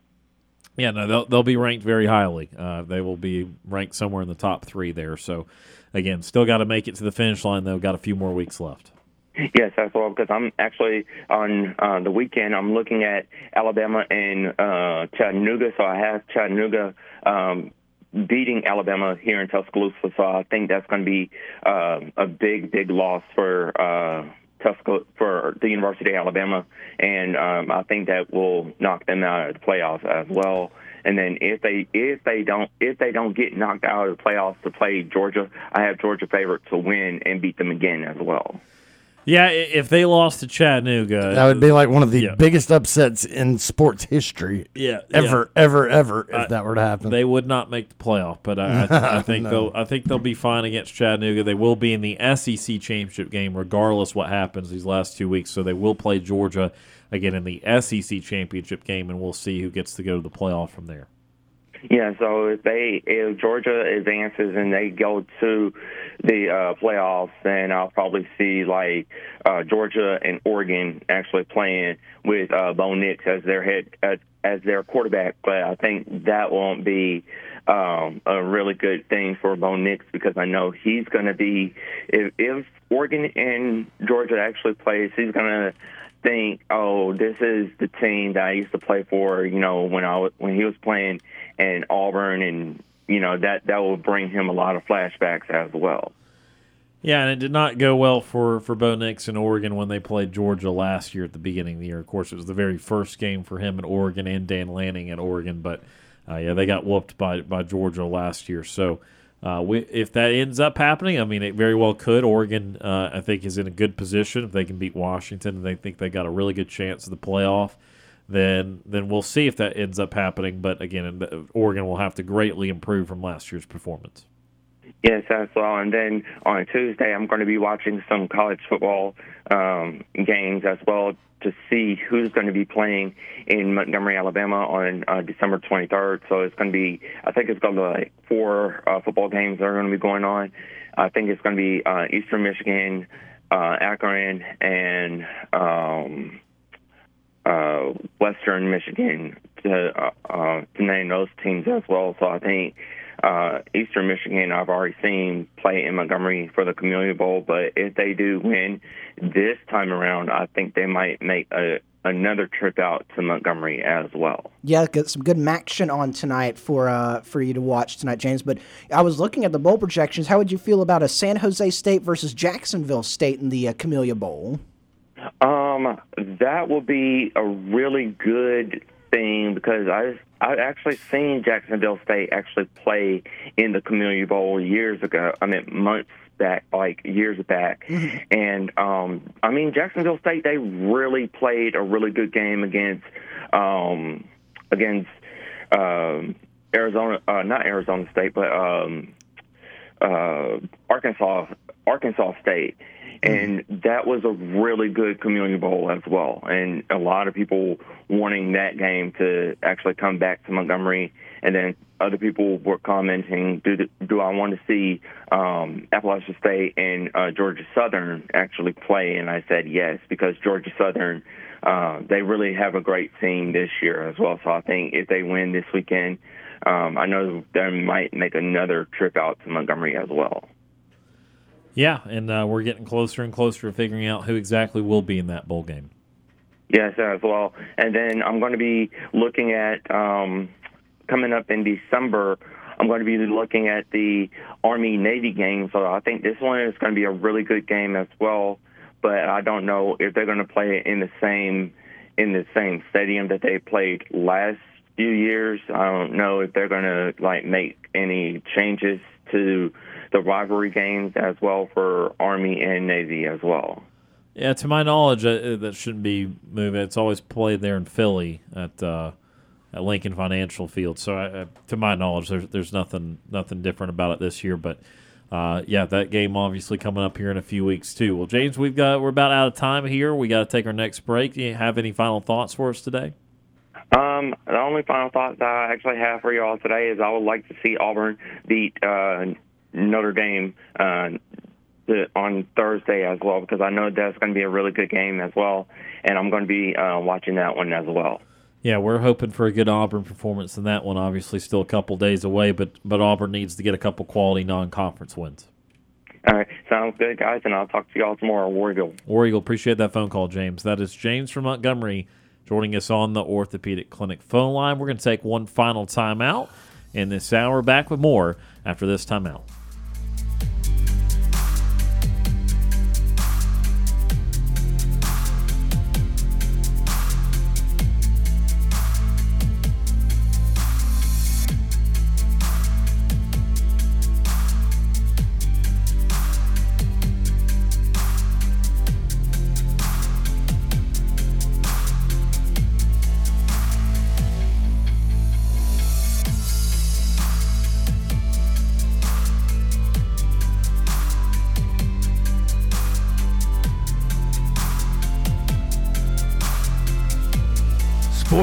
Sports Call is on the air weekdays from 3 until 6 p.m.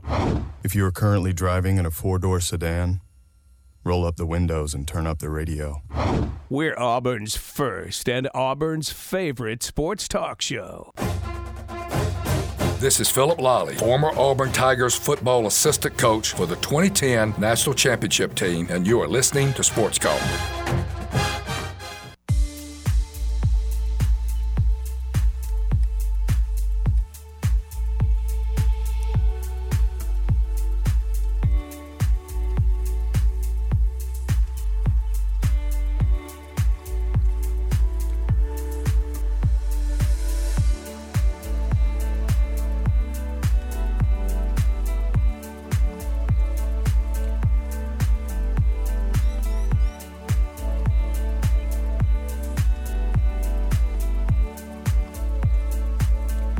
Welcome back to Sports Call Tiger 95.9, the Tiger.fm, and the Tiger Communications app. Ryan Lavoie, Brooks Childress, and Tom Peavy with you here on this Tuesday. Again, appreciate Justin Ferguson for the chat earlier in the first hour. Appreciate a string of callers there, James, Daryl, and Steve. If you missed any of that, go back and check it out on the Sports Call podcast presented by Coca Cola, available wherever you may get your podcast. Obviously, been talking a lot of Auburn here. Uh, and of course, their result against Arkansas, which was so successful. Also, want to tell you about the wins Auburn had this weekend uh, off the field, and because they had a couple of important commitments in the recruiting class, one in 2024, one in 2025. We'll start with 2024, and Auburn getting their third highest rated player in the class of 2024, Jamonta Waller a top 100 player, edge rusher. He had been committed to Florida. Hugh Freeze kind of alluded to the fact that they were snooping around trying to get another big edge rusher uh, right after the game on Saturday. And look, Waller is another one of those guys that has a, a fair amount of differing opinions. Uh, On3 does not rate him as high as some of the others. He's as high as a five star player on ESPN's site, the number 18 player in the country. He grades out in totality industry ranking because the low On3 ranking is the number 78 player, number seven edge. But a top 100 player, again, only behind Perry Thompson and Demarcus Riddick in the class for Auburn. And guys, on the heels, also kind of appropriate, on the heels of the best individual effort from an edge rusher for Auburn and Jalen McLeod on Saturday against Arkansas. Auburn gets what they hope will be the next really significant pass rusher for the Tigers yeah, Hugh Freeze and this staff continues to add some really, uh, really top guys uh, uh, around the uh, in the recruiting classes coming up here. Uh, and with these wins, you know, I know, you know, we talked about it earlier. Uh, it's against the lower portion of the SEC, Mississippi State, Vanderbilt, and Arkansas. But uh, I think you're starting to show recruits a little bit what you can be, uh, and and so they're starting to build some momentum there. And, and you know, he was uh, Hugh Freeze was asked about it yesterday about the the momentum around the the program, the momentum after getting some of these wins, especially when it goes to uh, when it when it comes to recruiting and it was uh, you know it, it's it's palatable. It, it, you could see it. Uh, you could see Auburn starting to gain some momentum there. They're starting to uh, to to grab. So I was trying to find the the quote um, that he he had.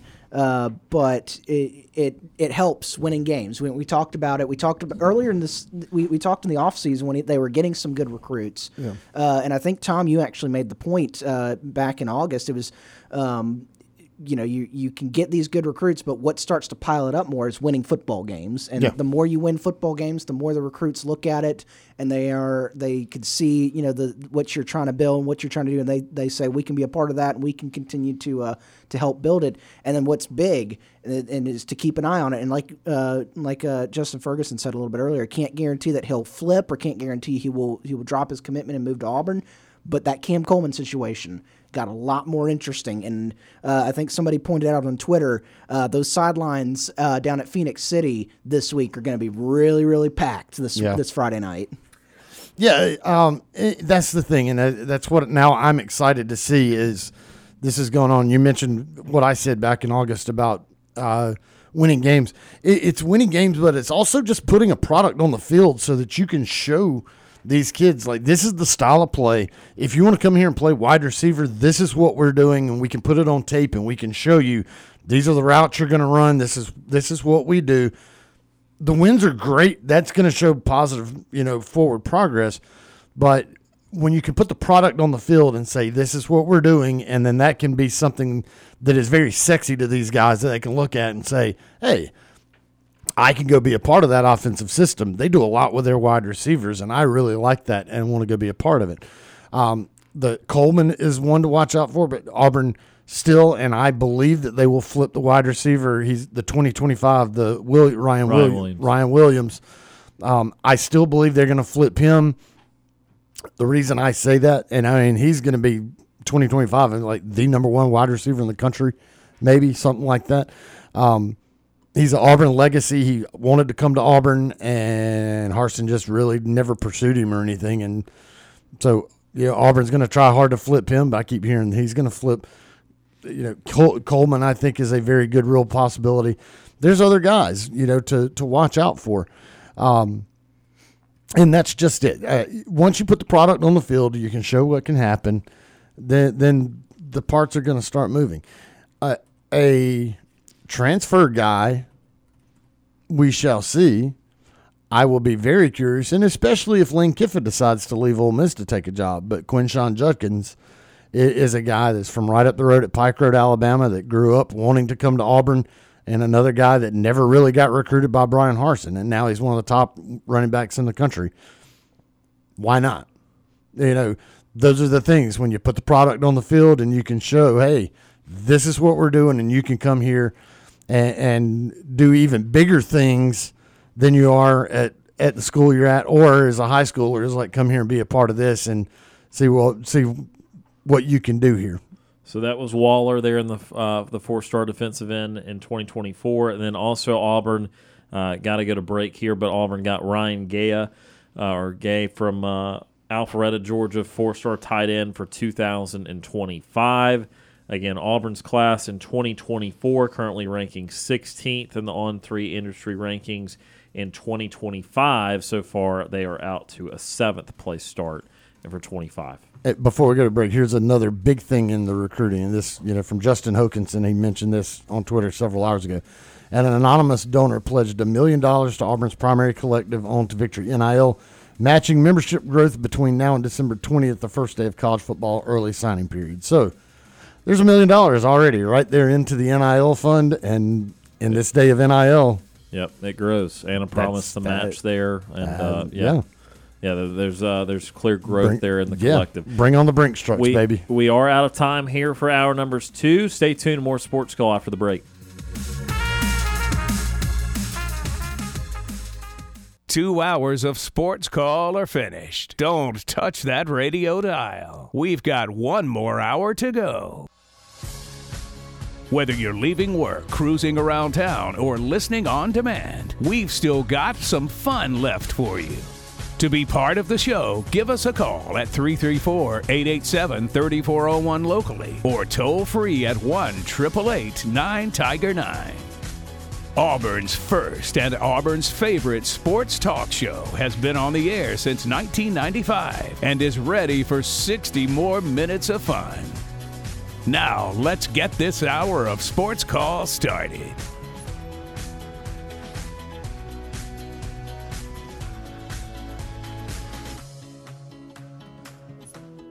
Third and final hour of Sports Call starting right now. Tiger 95.9, the Tiger.fm, and the Tiger Communications app. Ryan Lavoie, Tom Peavy, and Brooks Childress with you here on this Tuesday uh, as we're about set to do the Sports Call 5 at 5 presented by Southeastern Land Group. Honestly, I could go top five sneezes of mine over the last couple of hours as I continue just You, to, you warned us. uh, just I, I can't, I've ever since I left Florida this morning, I've I've been on a sneeze roll. Like, so how many is it? Like a sneeze and then a long pause and then there's Yep. another sneeze. See, I'm one of those. If I typically, uh, if I sneeze, there's usually about eight or nine that are going to be lined up right behind it. Yeah, I've had to mute you before. I've had Oh, to yeah. mute myself. Oh, I've though, had to couple leave the times. studio. Uh-huh. Because I know, like I said, if, I, if if there's one, there's probably a whole bunch of them coming right behind it. It just it started at the hotel room this morning, and it went on all drive long. It has continued to the station. Mom, if you're listening, help. I mean, I, I just. I, I don't know. I, I I have no idea, but we're up to about 40 or 50 on the day. And guess what? There's still several hours left today. So, uh, again, I could pick out my five best sneezes, but we'll do something more constructive than that for the Sports Call 5 at 5 presented by Southeastern Land Group. We're going to look at five notable performances for Auburn football as uh, some five individual performances for the Tigers against Arkansas. So let's start off with Number one. and want to start with Jalen McLeod, who was a beast. On top of his three sacks, which- we told you about, four tackles for a loss, so he had another great play in the backfield. Nine total tackles, six of them solo. I mean, that is as productive as it gets for an individual effort on the defensive line there.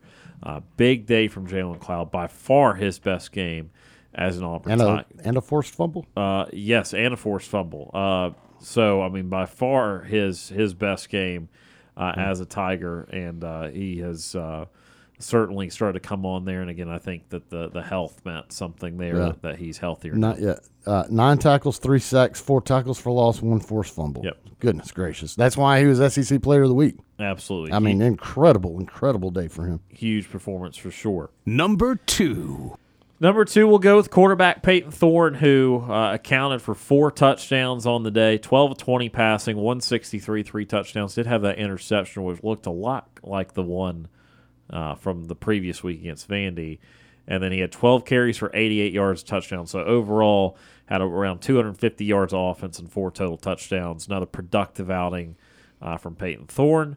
Uh, had some key third down conversions in the game. Auburn was actually very good on third down in that game, and they converted an array of diff, uh, different yardages. So that was good to see.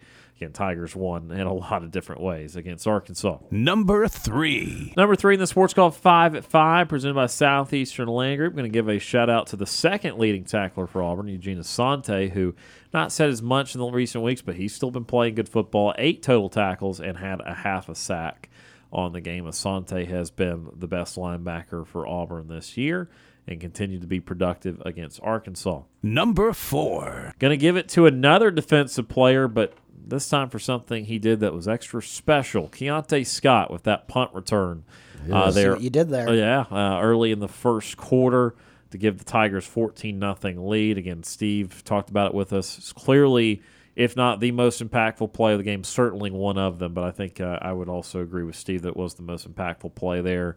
Really put Arkansas behind the eight ball uh, before they even looked up. I mean, it's 14 nothing there, and uh, yeah, and then and then It was Auburn- a ball. Yeah. Again, it, wa- It was rolling. Yeah, it was rolling, and again, it was a single-digit game for about six minutes, five minutes in that game, and then it never was again. So that was a huge punt return from Keionta Scott, who of course Auburn missed earlier in the year, but has really enjoyed having his services back the last few weeks. And last up in the sports call five at five, presented by Southeastern Land Group, five individual performances of note from the Tigers' win against Arkansas. Number five. Well, I, this could have gone either way. Could have gone Jarquez Hunter for another 100 yard rushing game. Uh, I decided to go with Rivaldo Fairweather for having uh, another two touchdown performance. As Fairweather has kind of been a consistent performer. He's actually, uh, again, this is not necessarily saying a, a whole lot to be forthcoming with you, but Rivaldo Fairweather did take the lead uh, in receiving yards for the Tigers this year. He's now at 305 on the season. He also has the most receiving touchdowns now with five. Uh, so, again, 305 for the leading receiver is not a lot, uh, but uh, he did have three catches, again, two of them for touchdowns. And again, not letting the drops at Vandy. I know he had a huge play against Vandy, too, but not letting those drops fester and immediately becoming productive again.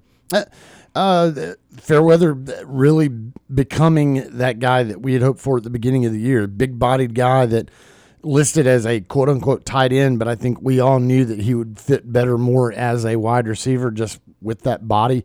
And uh, they obviously people were listening and or we were just smart enough to know what the coaches knew. I don't know which one that is, but yeah, he's he's a guy that they can put one on one and he can beat you one on one. They can put him in space and he can make you miss tackles. Uh, that touchdown, uh, the touchdown he had against uh, against Arkansas, guy should have made the play, but he's he has that knack of of making people miss. And once that one guy missed, that was it. It was all over. So uh, really, kind of becoming that guy that we had hoped that he was going to be. Yeah, and uh, again, Auburn, and I think Justin referred to this in the uh, conversation we had with him in hour one. The guys out wide for Auburn have been disappointing. Clearly, I mean, it's just not even even with this resurgence here the last few weeks of the passing attack. I don't even know if it's resurgence; it's really emergence. Really, the first time all year that it has been going well in the passing attack even during that, it has still been the continuation of okay, the slot guys being involved, Ja'Varrius Johnson making a few big plays, uh, still some Jay Fair and that sort of stuff, but also Rivaldo Fairweather uh, stepping up and being consistent, being a part of the plan, uh, and other tight end usage. Again, it's it's kind of come from all over the place, but those outside guys are usually the type of guys that you look for for the big production. Auburn's not had truly big production in the in the wide receiver room or just receivers in general, but they've started to gain more here in recent weeks from the likes of Rivaldo Fairweather. So that's Sports Call 5 at 5, presented by Southeastern Land Group. We're going to go ahead and take our first time out of the 5 o'clock hour. Back with more Sports Call right after this.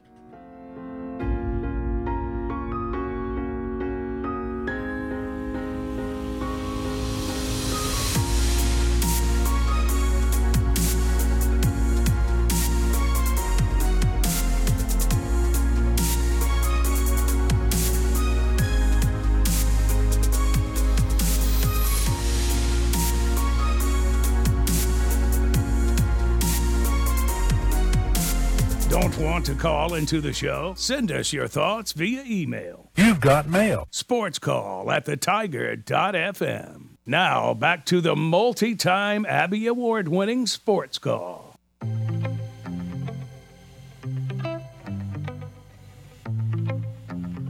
Welcome back to Sports Call Tiger 95.9. Ryan Lavoie, Brooks Childress, Tom Peavy with you here on this Tuesday. It's that time of year. The carousel spins. Reports coming out of Southern California over the last 10 minutes via On3 and via the 247 site for UCLA that Chip Kelly's days are numbered at UCLA and that he is set to be fired after the USC game. This is becoming a which is on Saturday, by the way. Okay, they are they, They- play they USC before they play Cal. yeah. Why the heck? Never. Big, I mean, don't Big Ten, you know. I- they don't that- make sense. That used to whatever. Uh, if at the very least, if they're not going to play that last, USC should be playing Notre Dame on the last week of the year. I, I don't. I don't think the Southern California teams know how rivalries work. Anyway, Again, Big Ten. right. so I will say this: there's initial shock to this, and if you were looking at the betting markets, because I was yesterday, as you guys were talking about the carousel a little bit, on next coach to be fired, and there's some Tom Allen there, Indiana. Sam Pittman's definitely up there. Uh, there there's a couple other guys of note, but you had to go way down to like 10th, 11th, 12th. And then you saw Lincoln Riley, which again, this is year two. I know USC has not done well this year, but year two. And the name below him was Chip Kelly, insinuating that it was more likely that they would fire Lincoln Riley at USC than UCLA would fire Chip Kelly. Brooks, would you be so kind to again tell you, tell or tell us about Chip Kelly's tenure at UCLA for those curious as to why this seems like out of left field for some. Well, you know, Chip Kelly, he's th- this is his sixth year there, so he's he's had a couple years there. Let me refresh everybody. Uh, first, he was 47 and or 46 and seven in his four years at Oregon. That's very good. Ver- got to a national championship game. I believe everybody around here remembers that Yep, one. it was my my favorite national title game. Two Rose Bowls, won one of them, and won a Fiesta Bowl. Was 47 and 46 and 7, 33 and 3 in Pac-12 play. Went off, had some carousel fun in the in the NFL with Yeah. the Eagles and the 49ers. Fun is strong, but yeah, he was there. Um, then he came back to UCLA. As I said, this is his sixth year. Uh, he is right at 500 record for both overall and conference play. He is 33 and 33 Yeah. overall and 25 and 25 in conference play. That's pretty hard to do because usually you've got a, a, a floater non-conference game or two that boosts up a little bit. I know you play nine league games out there in the Pac-12, but uh, that that's impressive to be the exact same. The moral of the story is he has been 500 at UCLA. Any way you want to split that, The highest he's finished in the Pac 12 was second in the South, and that was in 2021. And they did not play in a bowl game that year because that Holiday Bowl was canceled. Yikes. Yeah. Uh, so basically, what we're saying is this should not be a surprise. If you're in year six and there's no clear upward trajectory, and not only that, it's not like, oh, we're going nine and three every year, 10 and two every year. You're basically going just above 500 because he's he's reta- you know he's regaining some losses from the first couple years. What would you expect them to do? Just just hang out at seven and five every year? uh, at UCLA and, and then go into a new conference where they're traveling all over the place. And again, the the shifting will think will, will change. Excuse me for. Excuse me. The think uh, basically everyone will shift thinking not only in the top 12, but just outside the top 12. It will actually be, I think teams will be more restless that, that go seven, eight wins every year. I think they'll actually be more restless starting now in, in next year because they know what one or two more wins will do for them. It's not, oh, we're going from, you, you just mentioned the Holiday Bowl that's canceled. It's, oh, we're not going from the Holiday Bowl to, I don't know, the what whatever would be the, the next best thing out, out, out west. You're going from the Holiday Bowl to a playoff spot. And that's going to change thinking for a lot. And so this this is not surprising to me if this does go through. Chip Kelly has underperformed, and also that big name. You say, oh well, what's UCLA supposed to be? Yeah, with Chip Kelly, it's supposed to be better than 500. Yeah. Uh, so period. So again, th- th- this is.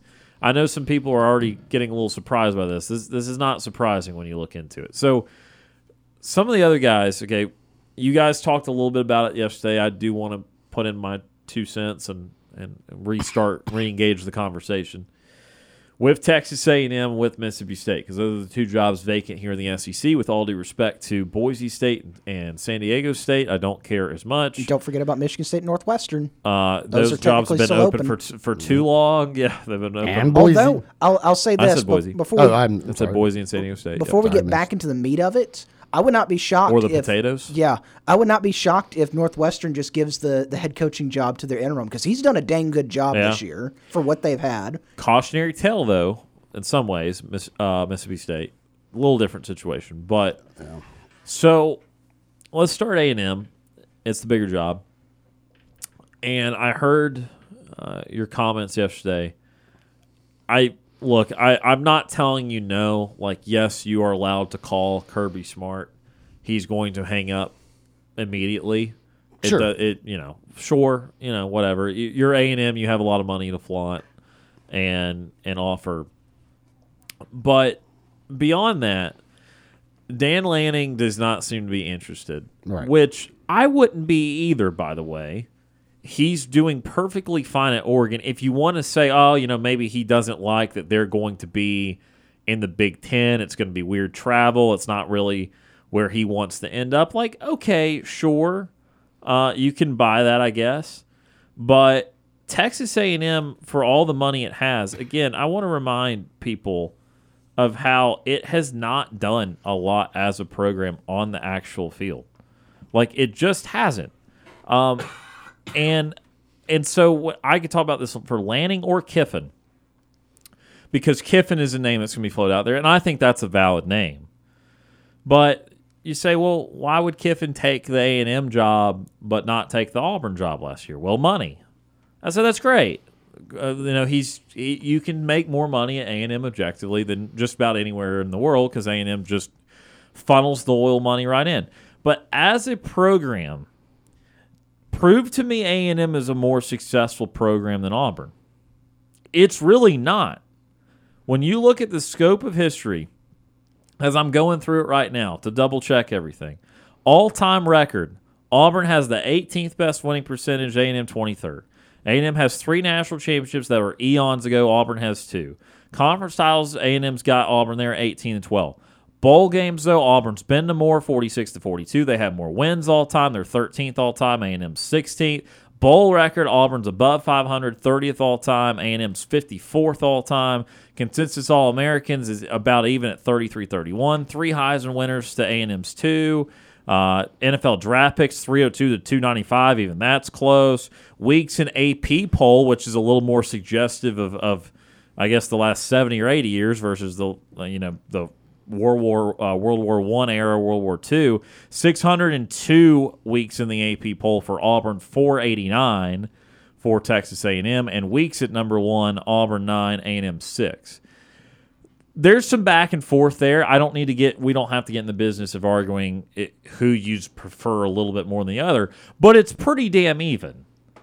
And so the only reason you're doing that is because of money, because there's nothing historically, and especially not anything in the last 25 years that says, "Oh yeah, A and M, you're going to win there." They found every way not to win there, and I think the existing problem that you know underlies why it's not worked out for them and, and that sort of thing is that ultimately they're still whatever money they have or want to pay, it still doesn't put them first in that state.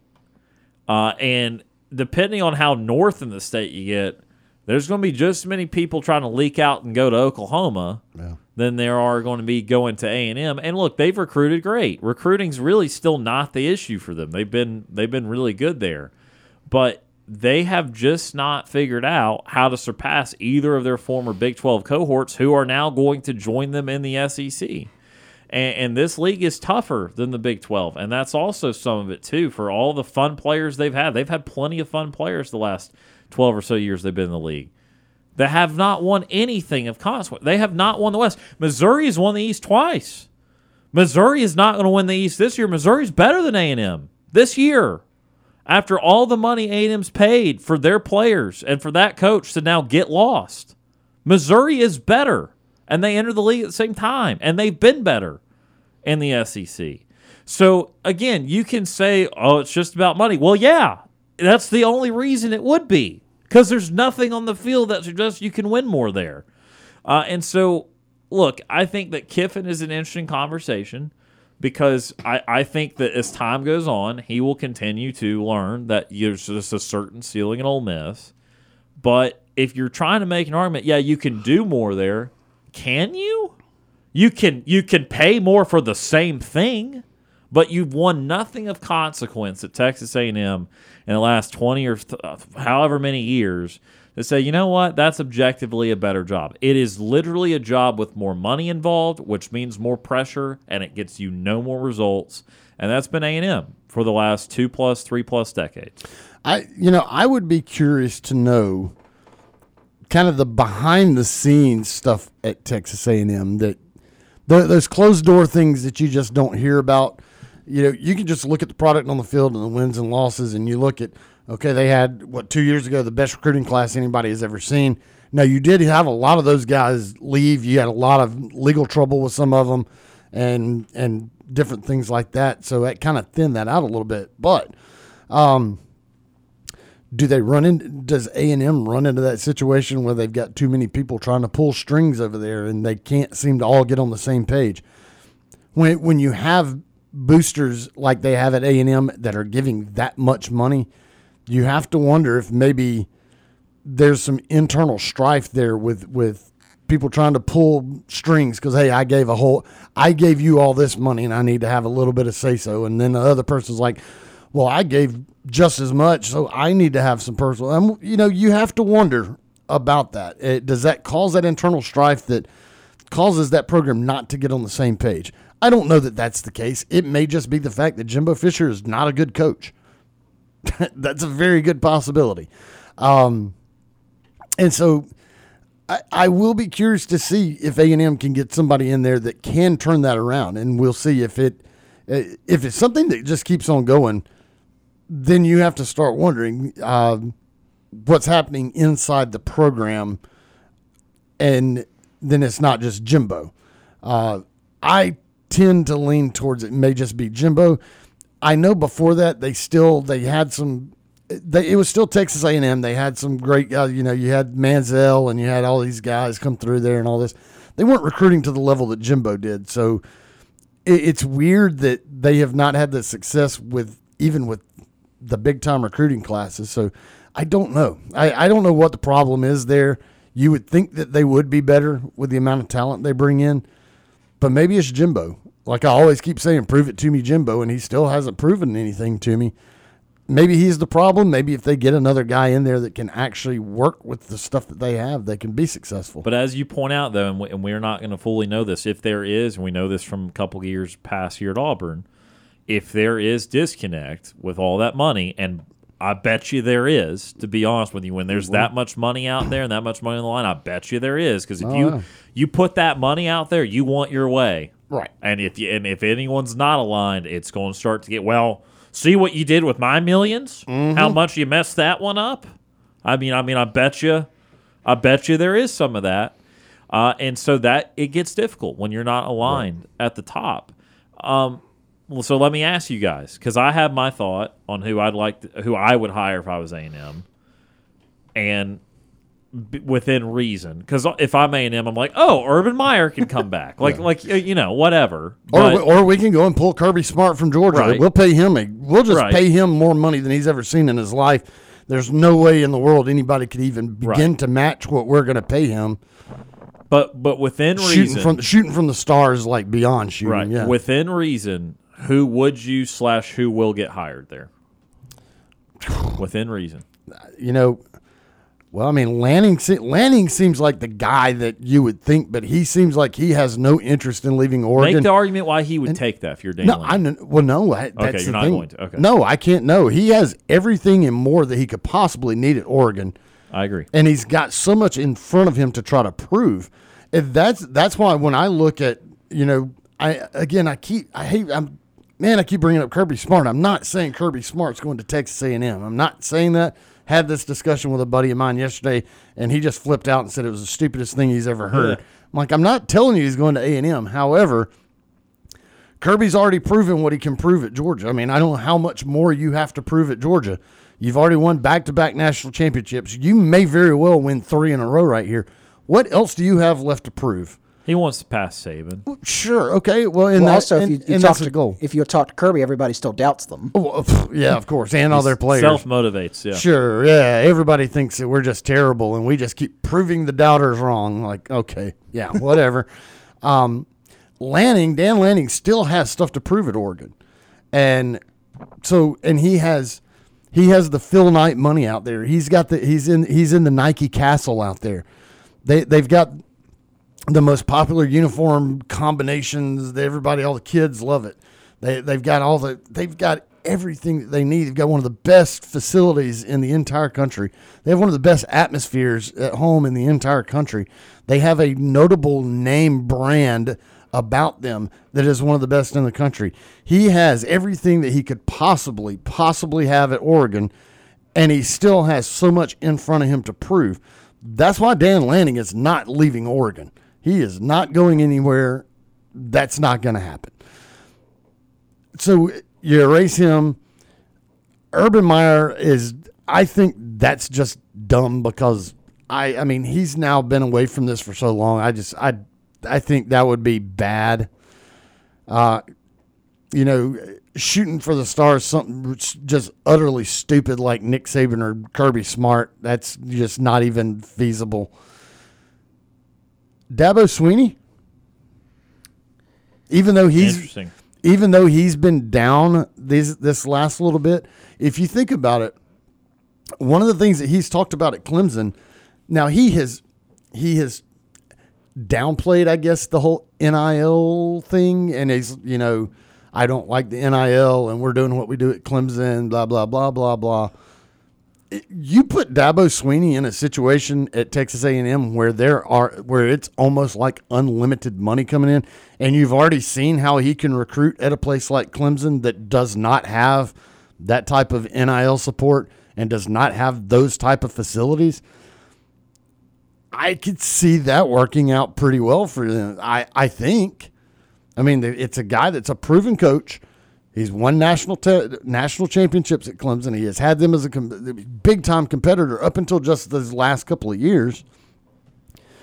Is he ready to jump out of the oh and and to you know there's the issues with Clemson and are they still going to be in the I was ACC? say you got to give me a reason why he'd take it though. Right. Well, and that's the thing. I mean, what are, what what's going to happen with that conference? You know, it, is Clemson going to really co- try to come into the SEC in some form or fashion? Or are they going to another conference? You know, what's going on there with the ACC? That there's another reason to jump from a very unstable situation conference wise into one of the most stable conferences that you could possibly imagine. Texas A&M is going to pay him more money than he's making at Clemson. You know that. Uh, he's what eleven million dollars right now. Texas A&M is going to pay a lot more than that. You see, the thing I, is, I, I guarantee you. There is a Well, cap at some point. I'm going to say mean, that the thing is though is yes, Texas A&M is it can pay him a lot more, but after the Jimbo debacle, do they want to? they make have them that the, appetite? Do they Yeah. want to make them the highest paid coach again? Well, and and Like, well, so- I well, don't no, and I and I get Yeah. that, I get that. But here's the thing: is like, all right, so yes, you did that with Jimbo. Are you going to try to shoot for the stars again, or are you just going to go? We shot for the stars and we hit the home run, and then the ball came flying right back into the ballpark and hit us. And it's like, okay, so much for that home run hire. Now we're going to go and we're going to find the young up and coming guy that is doing some great things, and we're going to bring him in and let him. It may not be the home run hire, but it might be the best hire because this is what we need to do. I think A and M is going to try to go out and find the big name dude to fill that role. They're not going to go to SMU. We're going to hit the better home run this. Right. We're going to try to hit a home run where the ball's not going to get thrown back into the park at us. We're going to hit a home run that is actually a home run and stays out of the park. And and boom. I think you do that with a guy like Dabo Swinney.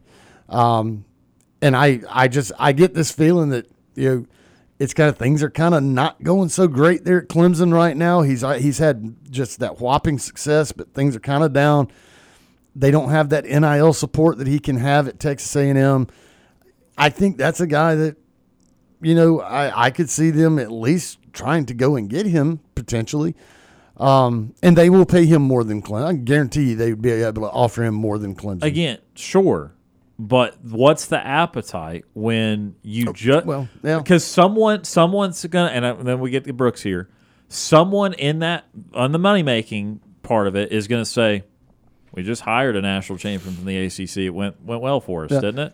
Right. Well, so then, in, so then in that case, that if you don't have the appetite for something like that, then you go to somewhere. Well, the head coach James Madison has them undefeated right now. Whoever that is, you know, that guy. Do you go to try to get Chadwell? Um, do you do you go in state and bring Rhett Lashlee in from SMU? That's got them leading in the AAC and has him what eight and one, I think. You know. Rhett Lashlee is kind of the one one of the young up and coming guys. Now I'll say this: if Arkansas if Arkansas does end up getting getting rid of uh, their guy, I think Rhett Lashlee is like the prime candidate to go take over Arkansas.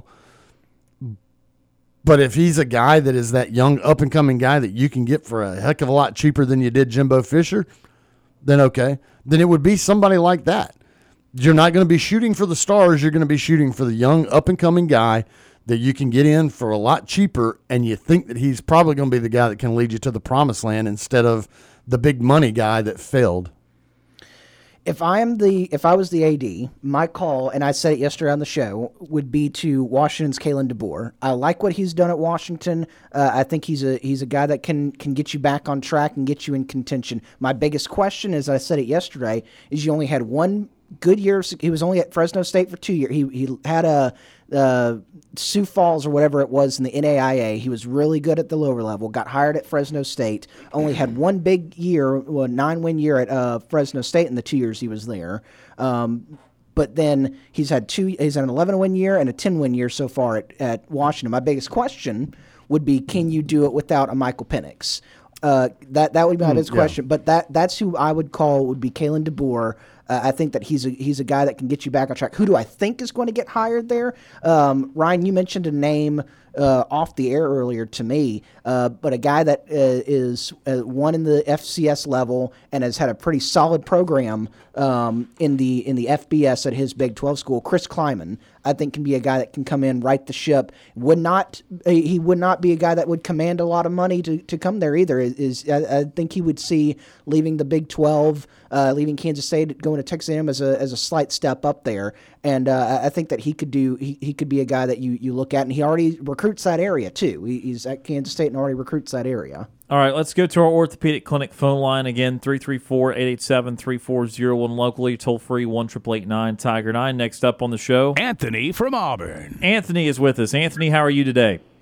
Doing good. And you guys, Doing well. You know, uh, this Jimbo Fisher situation, I mean, you know, getting kicked out and got all this cheese coming in for the next seven or eight years. What is it, about ten million a year for the next eight years or seven years or something like that? Yeah, but it's 70, 74 million total over the next uh, seven years, and he's got some of it due right now. Oh man, that's a lot of money. He put in six years, right? Yes. Now during this time, uh, he's pretty much been about what eighty-five, nine, four, mostly uh, Yes. every year, pretty much. Yes.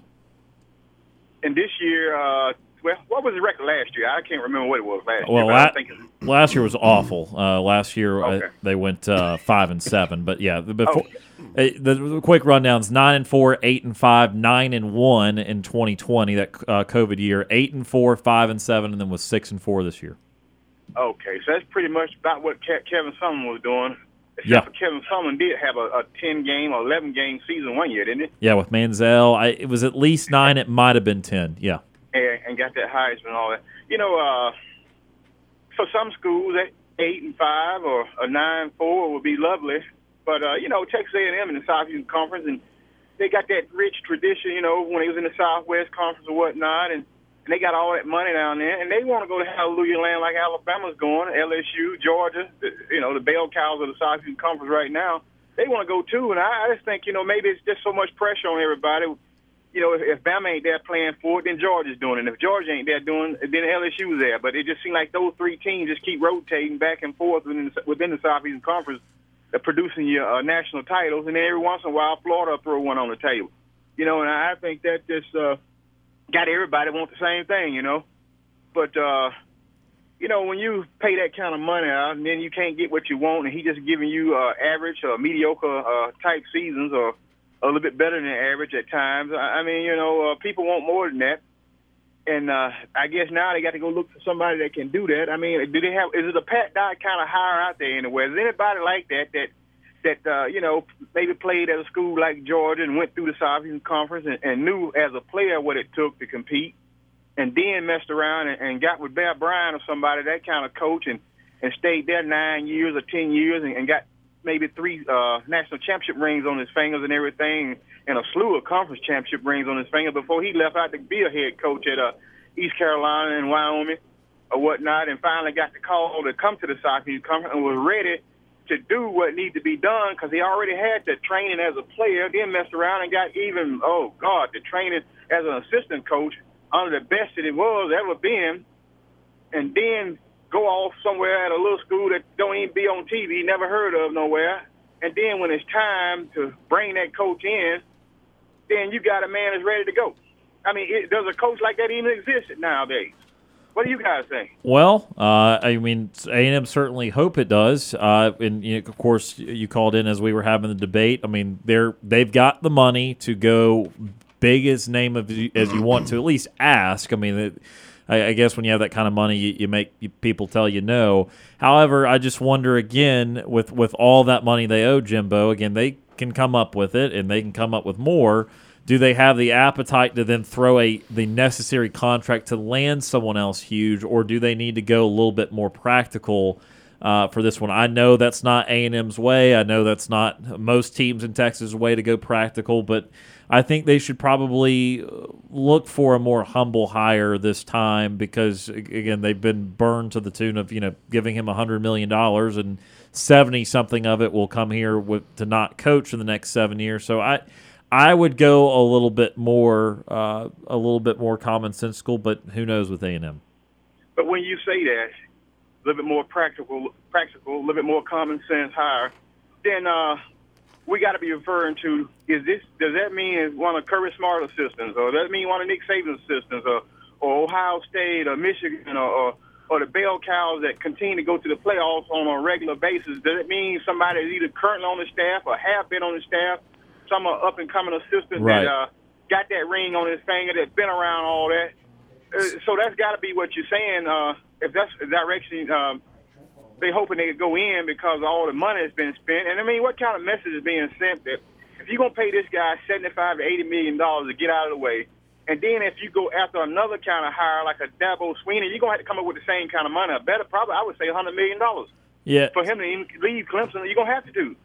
So- I mean, especially as young as Dabo is. Dabo is my age, so uh, you could potentially say Dabo could stay there 15, uh, another 15 years coaching if his health holds up.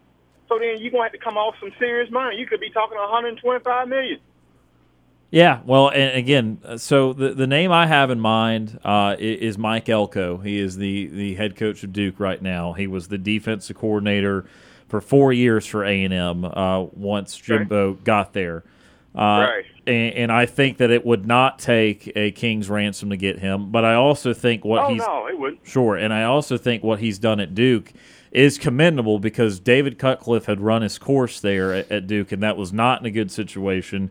He immediately got the portal working, uh, and he's now 15 and eight in two years at Duke. And I know that doesn't sound like some awesome thing, but we all know how how difficult it is at Duke, and they they went and beat Clemson in week one of the year when healthy. Riley Leonard's not been healthy for the majority of the year, so I would argue for them the, the practical hire for them would be would be Mike Elko. But again, we'll we'll we'll see what they come up with.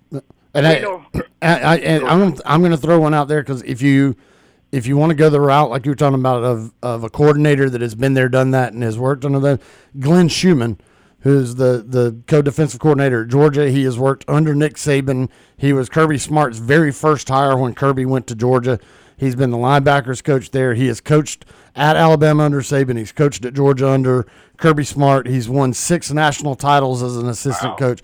If you want to look at an assistant, Glenn Schumann could be the type of guy that somebody is going to look at to try to take over the head job. But he has no head coaching experience, and that's uh, you know A and M. Are you willing to take that chance to bring in a guy that has not had the head coaching experience and has only been a defensive coach? Well, that would be a big gamble. Uh, you know, he got the rings on his finger that's certainly uh, shining and uh, certainly uh, stands up and speaks for itself. But like and he's only said- thir- and he's only thirty three, so he's he's young in the world. But like you said, not having any head coaching experience on any on the way on the college level, then uh, that might be too big of a gamble. Because you know, when if you get a job that big, at you said 33 years old, Yeah, thirty three. you get a job that big at 33 years old and mess around and flop and fail, then uh, I mean his career as a head coach at the big school is pretty much shot. I mean, don't get me wrong, he might get somewhere in the middle of the road or some, uh, you know, another opportunity like that. But I mean, you know, you, you can't afford to mess up something that big. I mean, that young, so he might need to go somewhere else. But I mean, A and M want to go to Hallelujah Land, where they want to go. Right. I- They got to figure out. I, I could see I could see a guy like Schumann getting hired more at Mississippi State to, to try to Yeah, yeah, there you get that go. program up to where they need to be. I think A and M is going to try to shoot higher than a, a very good defensive coordinator. But let's also let, but let's also remember this: Georgia hired a defensive coordinator to take over, and he has now won them back-to-back national championships and possibly a third, and turned into one of the best coaches in the entire country. And he was hired as Ala- from Alabama from as their defensive coordinator. So Well, hey, sometimes it hey. works, sometimes it doesn't. Well, look at the, he played at Georgia as a as a as a player. You know, he already had the ties as far as Georgia goes, and then he didn't uh, train under the best of, of the 21st century because Bryant was the best in the 20th. So, uh, I mean, you know, that right there is a no-brainer. I mean, you're gonna spend that many years under the best of years in the 21st century. Then, I mean, you know, hey, and then you think about Georgia with the rich history and tradition, and, and I mean, Georgia sells itself those kind of schools, I mean, you know, it ain't a whole lot that you got to do to get somebody to come to a school like that because they coming anyway. You know, you just got to figure out what you really want and what you don't want Right. when you start uh, with those kind of programs. But I tell you, uh, it's gonna be interesting to see how this thing unfolds. Maybe the Duke guy get the job, which would be good because I mean, early in the season, we we talked about Duke and how we was impressed and what was going on, what we saw on the field, everything. So I mean, that may be the best route to go. You can get him a whole lot cheaper, and he is up and coming, and probably could get messed around and get in a situation. Uh, like I said, he ain't nowadays. You ain't got well. Starting next year, you won't have to win the conference. Word about getting in the playoffs because you got a 12 team uh, playoff. And I was telling my brother a few minutes ago, uh, we were having a conversation and everything. I said nowadays, you know, I, you could pro- next year you could probably lose three games and still make a 12 team playoff. And in some cases, there's going to be some schools might have even four losses, depending on your schedule and who you are. You might still mess around and get into a 12 team playoff. Uh, four four would feel far fetched, but but but, but, but at three, three. three could happen. Three three absolutely could happen in a conference like Absolutely. the SEC. Anthony, we got another phone call to get to All before right, the end of the man. show. I'll be talking to y'all later. Yes, All sir. right, thanks. Appreciate the phone call, Anthony. That is Anthony calling from Auburn. There on the orthopedic clinic phone line. We have time for one more call, and then we'll have to wrap up the show today. Trent from Auburn is joining us. Trent, how are you this afternoon? Pretty good. I was just gonna say, I think it's Elko. I mean, Elko to me seems like he's got the uh, inside track. He's been there before. He's done a great job at Duke. He's a great head coach, and you know, I think he knows the. I think he knows all the inside people at A and M. I just think I got that feeling he's kind of the inside track, and I think a deal's already been done. It's just Texas A&M hasn't announced it yet. Interesting. Yeah, no, I again, I, I certainly agree that that's the choice. I would find it hard to believe. You know, I, I personally think that when you do have money like that, you do investigate all outcomes. But as we've been talking about this this hour, I find it hard to believe that everyone is going to be aligned and willing to go ahead and throw another massive, as big as the the sport is, contract at, at somebody else because it, it Uh, everyone eventually does have a price, and that works for getting people to leave and, and, go to their school, but it also works for those boosters writing the checks. And everyone has a certain cap and certain amount that they're going to run out of comfort with. And so I think with Elko, as you said, they're they're not going to have to throw that huge contract at him. I do believe that he is destined to work out as a head coach. Maybe not to a, you know the, these absurd levels that we've seen with Smart at Georgia or someone like that. But I think he would be a very competent coach. And again, I know that Duke job from following the ACC well that that that is to, to turn that around that quickly and and to look very competent at Duke. I think bodes well. And as you said, he certainly has the connections at at A and M. Trent, you still there? believe he's uh, believe he's dropped the call now. But yeah, appreciate the phone call there, Trent. That is Trent from Auburn uh, joining us on the orthopedic clinic phone line. Uh, but yeah, no, I think that uh, I think again, El- Elko is my personal choice. I like what you said, Brooks, too, uh, about climbing to Kansas State. I have no idea if he's interested in in a big job or if he's content at Kansas State. I just find it funny he's not been mentioned. People like to throw out, and I, I really can't shouldn't go here with one minute left in the show, two minutes left in the show. Uh, but with Klieman versus Deion, there's this whole factor about name recognition when it's they're the exact same age. Yeah, uh, you, you, know, you, you, look at both of them, and it's it, it's it's really, uh, it, you know, it, it's it would really, like you said, really be about name recognition. It would really be about. Uh, it, it would really be about if you went after Deion, it would just getting that name there. It, it's you know, he did fine at at, Can- at uh, Kansas State, at Jackson State, uh, but then this year it's it's kind of, kind of the wheels kind of fell off the wagon really really quickly uh, this year, and you know it's year one had a lot of turnover. We'll see what he can do at the next couple of years, but I think if you're uh, one of these big programs that may be interested in Deion in the future, you got to give it a year or two and see if he can right yeah. the ship there. I I don't see Deion. I, I don't see anybody hiring Deion right now. Um, just because it has you know turned into such a disaster there, and there's also all the other stuff that was going on. I think people are going to be on a little bit more of a wait and see with Deion and see if he can have that success, and then try to poach him. But I, I don't see them going after Deion not after just the one year at Colorado we are out of time. We don't even have time for the music. Brooks in 30 seconds, quick TV guide. Two movie picks for you. Toy Story at 6 o'clock on Freeform, your family pick of the evening. Then The Hunger Games at 6.03 on Sci-Fi. You got some basketball on tonight and some football on tonight. Uh, the big one, the Champions Classic is on tonight. The late game is Kansas versus Kentucky. The early game, number 9 Duke versus number 18 Michigan State. One of those teams is going to come out of this game at 1 and 2 on the air, and the sky will be falling in whatever uh, town they're from. That should also tell you, by the way, guys, why I think they should hire Elko if I'm actively trying to get a Duke football coach out of there because I'm actually threatened. So again, that's that's good Elko news if I feel that way. But uh, and that's the TV guide yep. presented by White Claw Hard Seltzer. We are out of time for this Tuesday. The great news is tomorrow. You were not able to get a full phone call in or not able to get full thoughts in. We never even touched Mississippi State because that's how fun it is to talk A&M.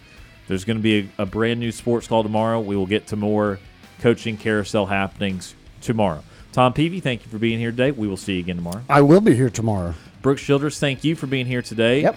We will see you again tomorrow with the High School Coach Show live from our Tiger Communications Studio. That's right.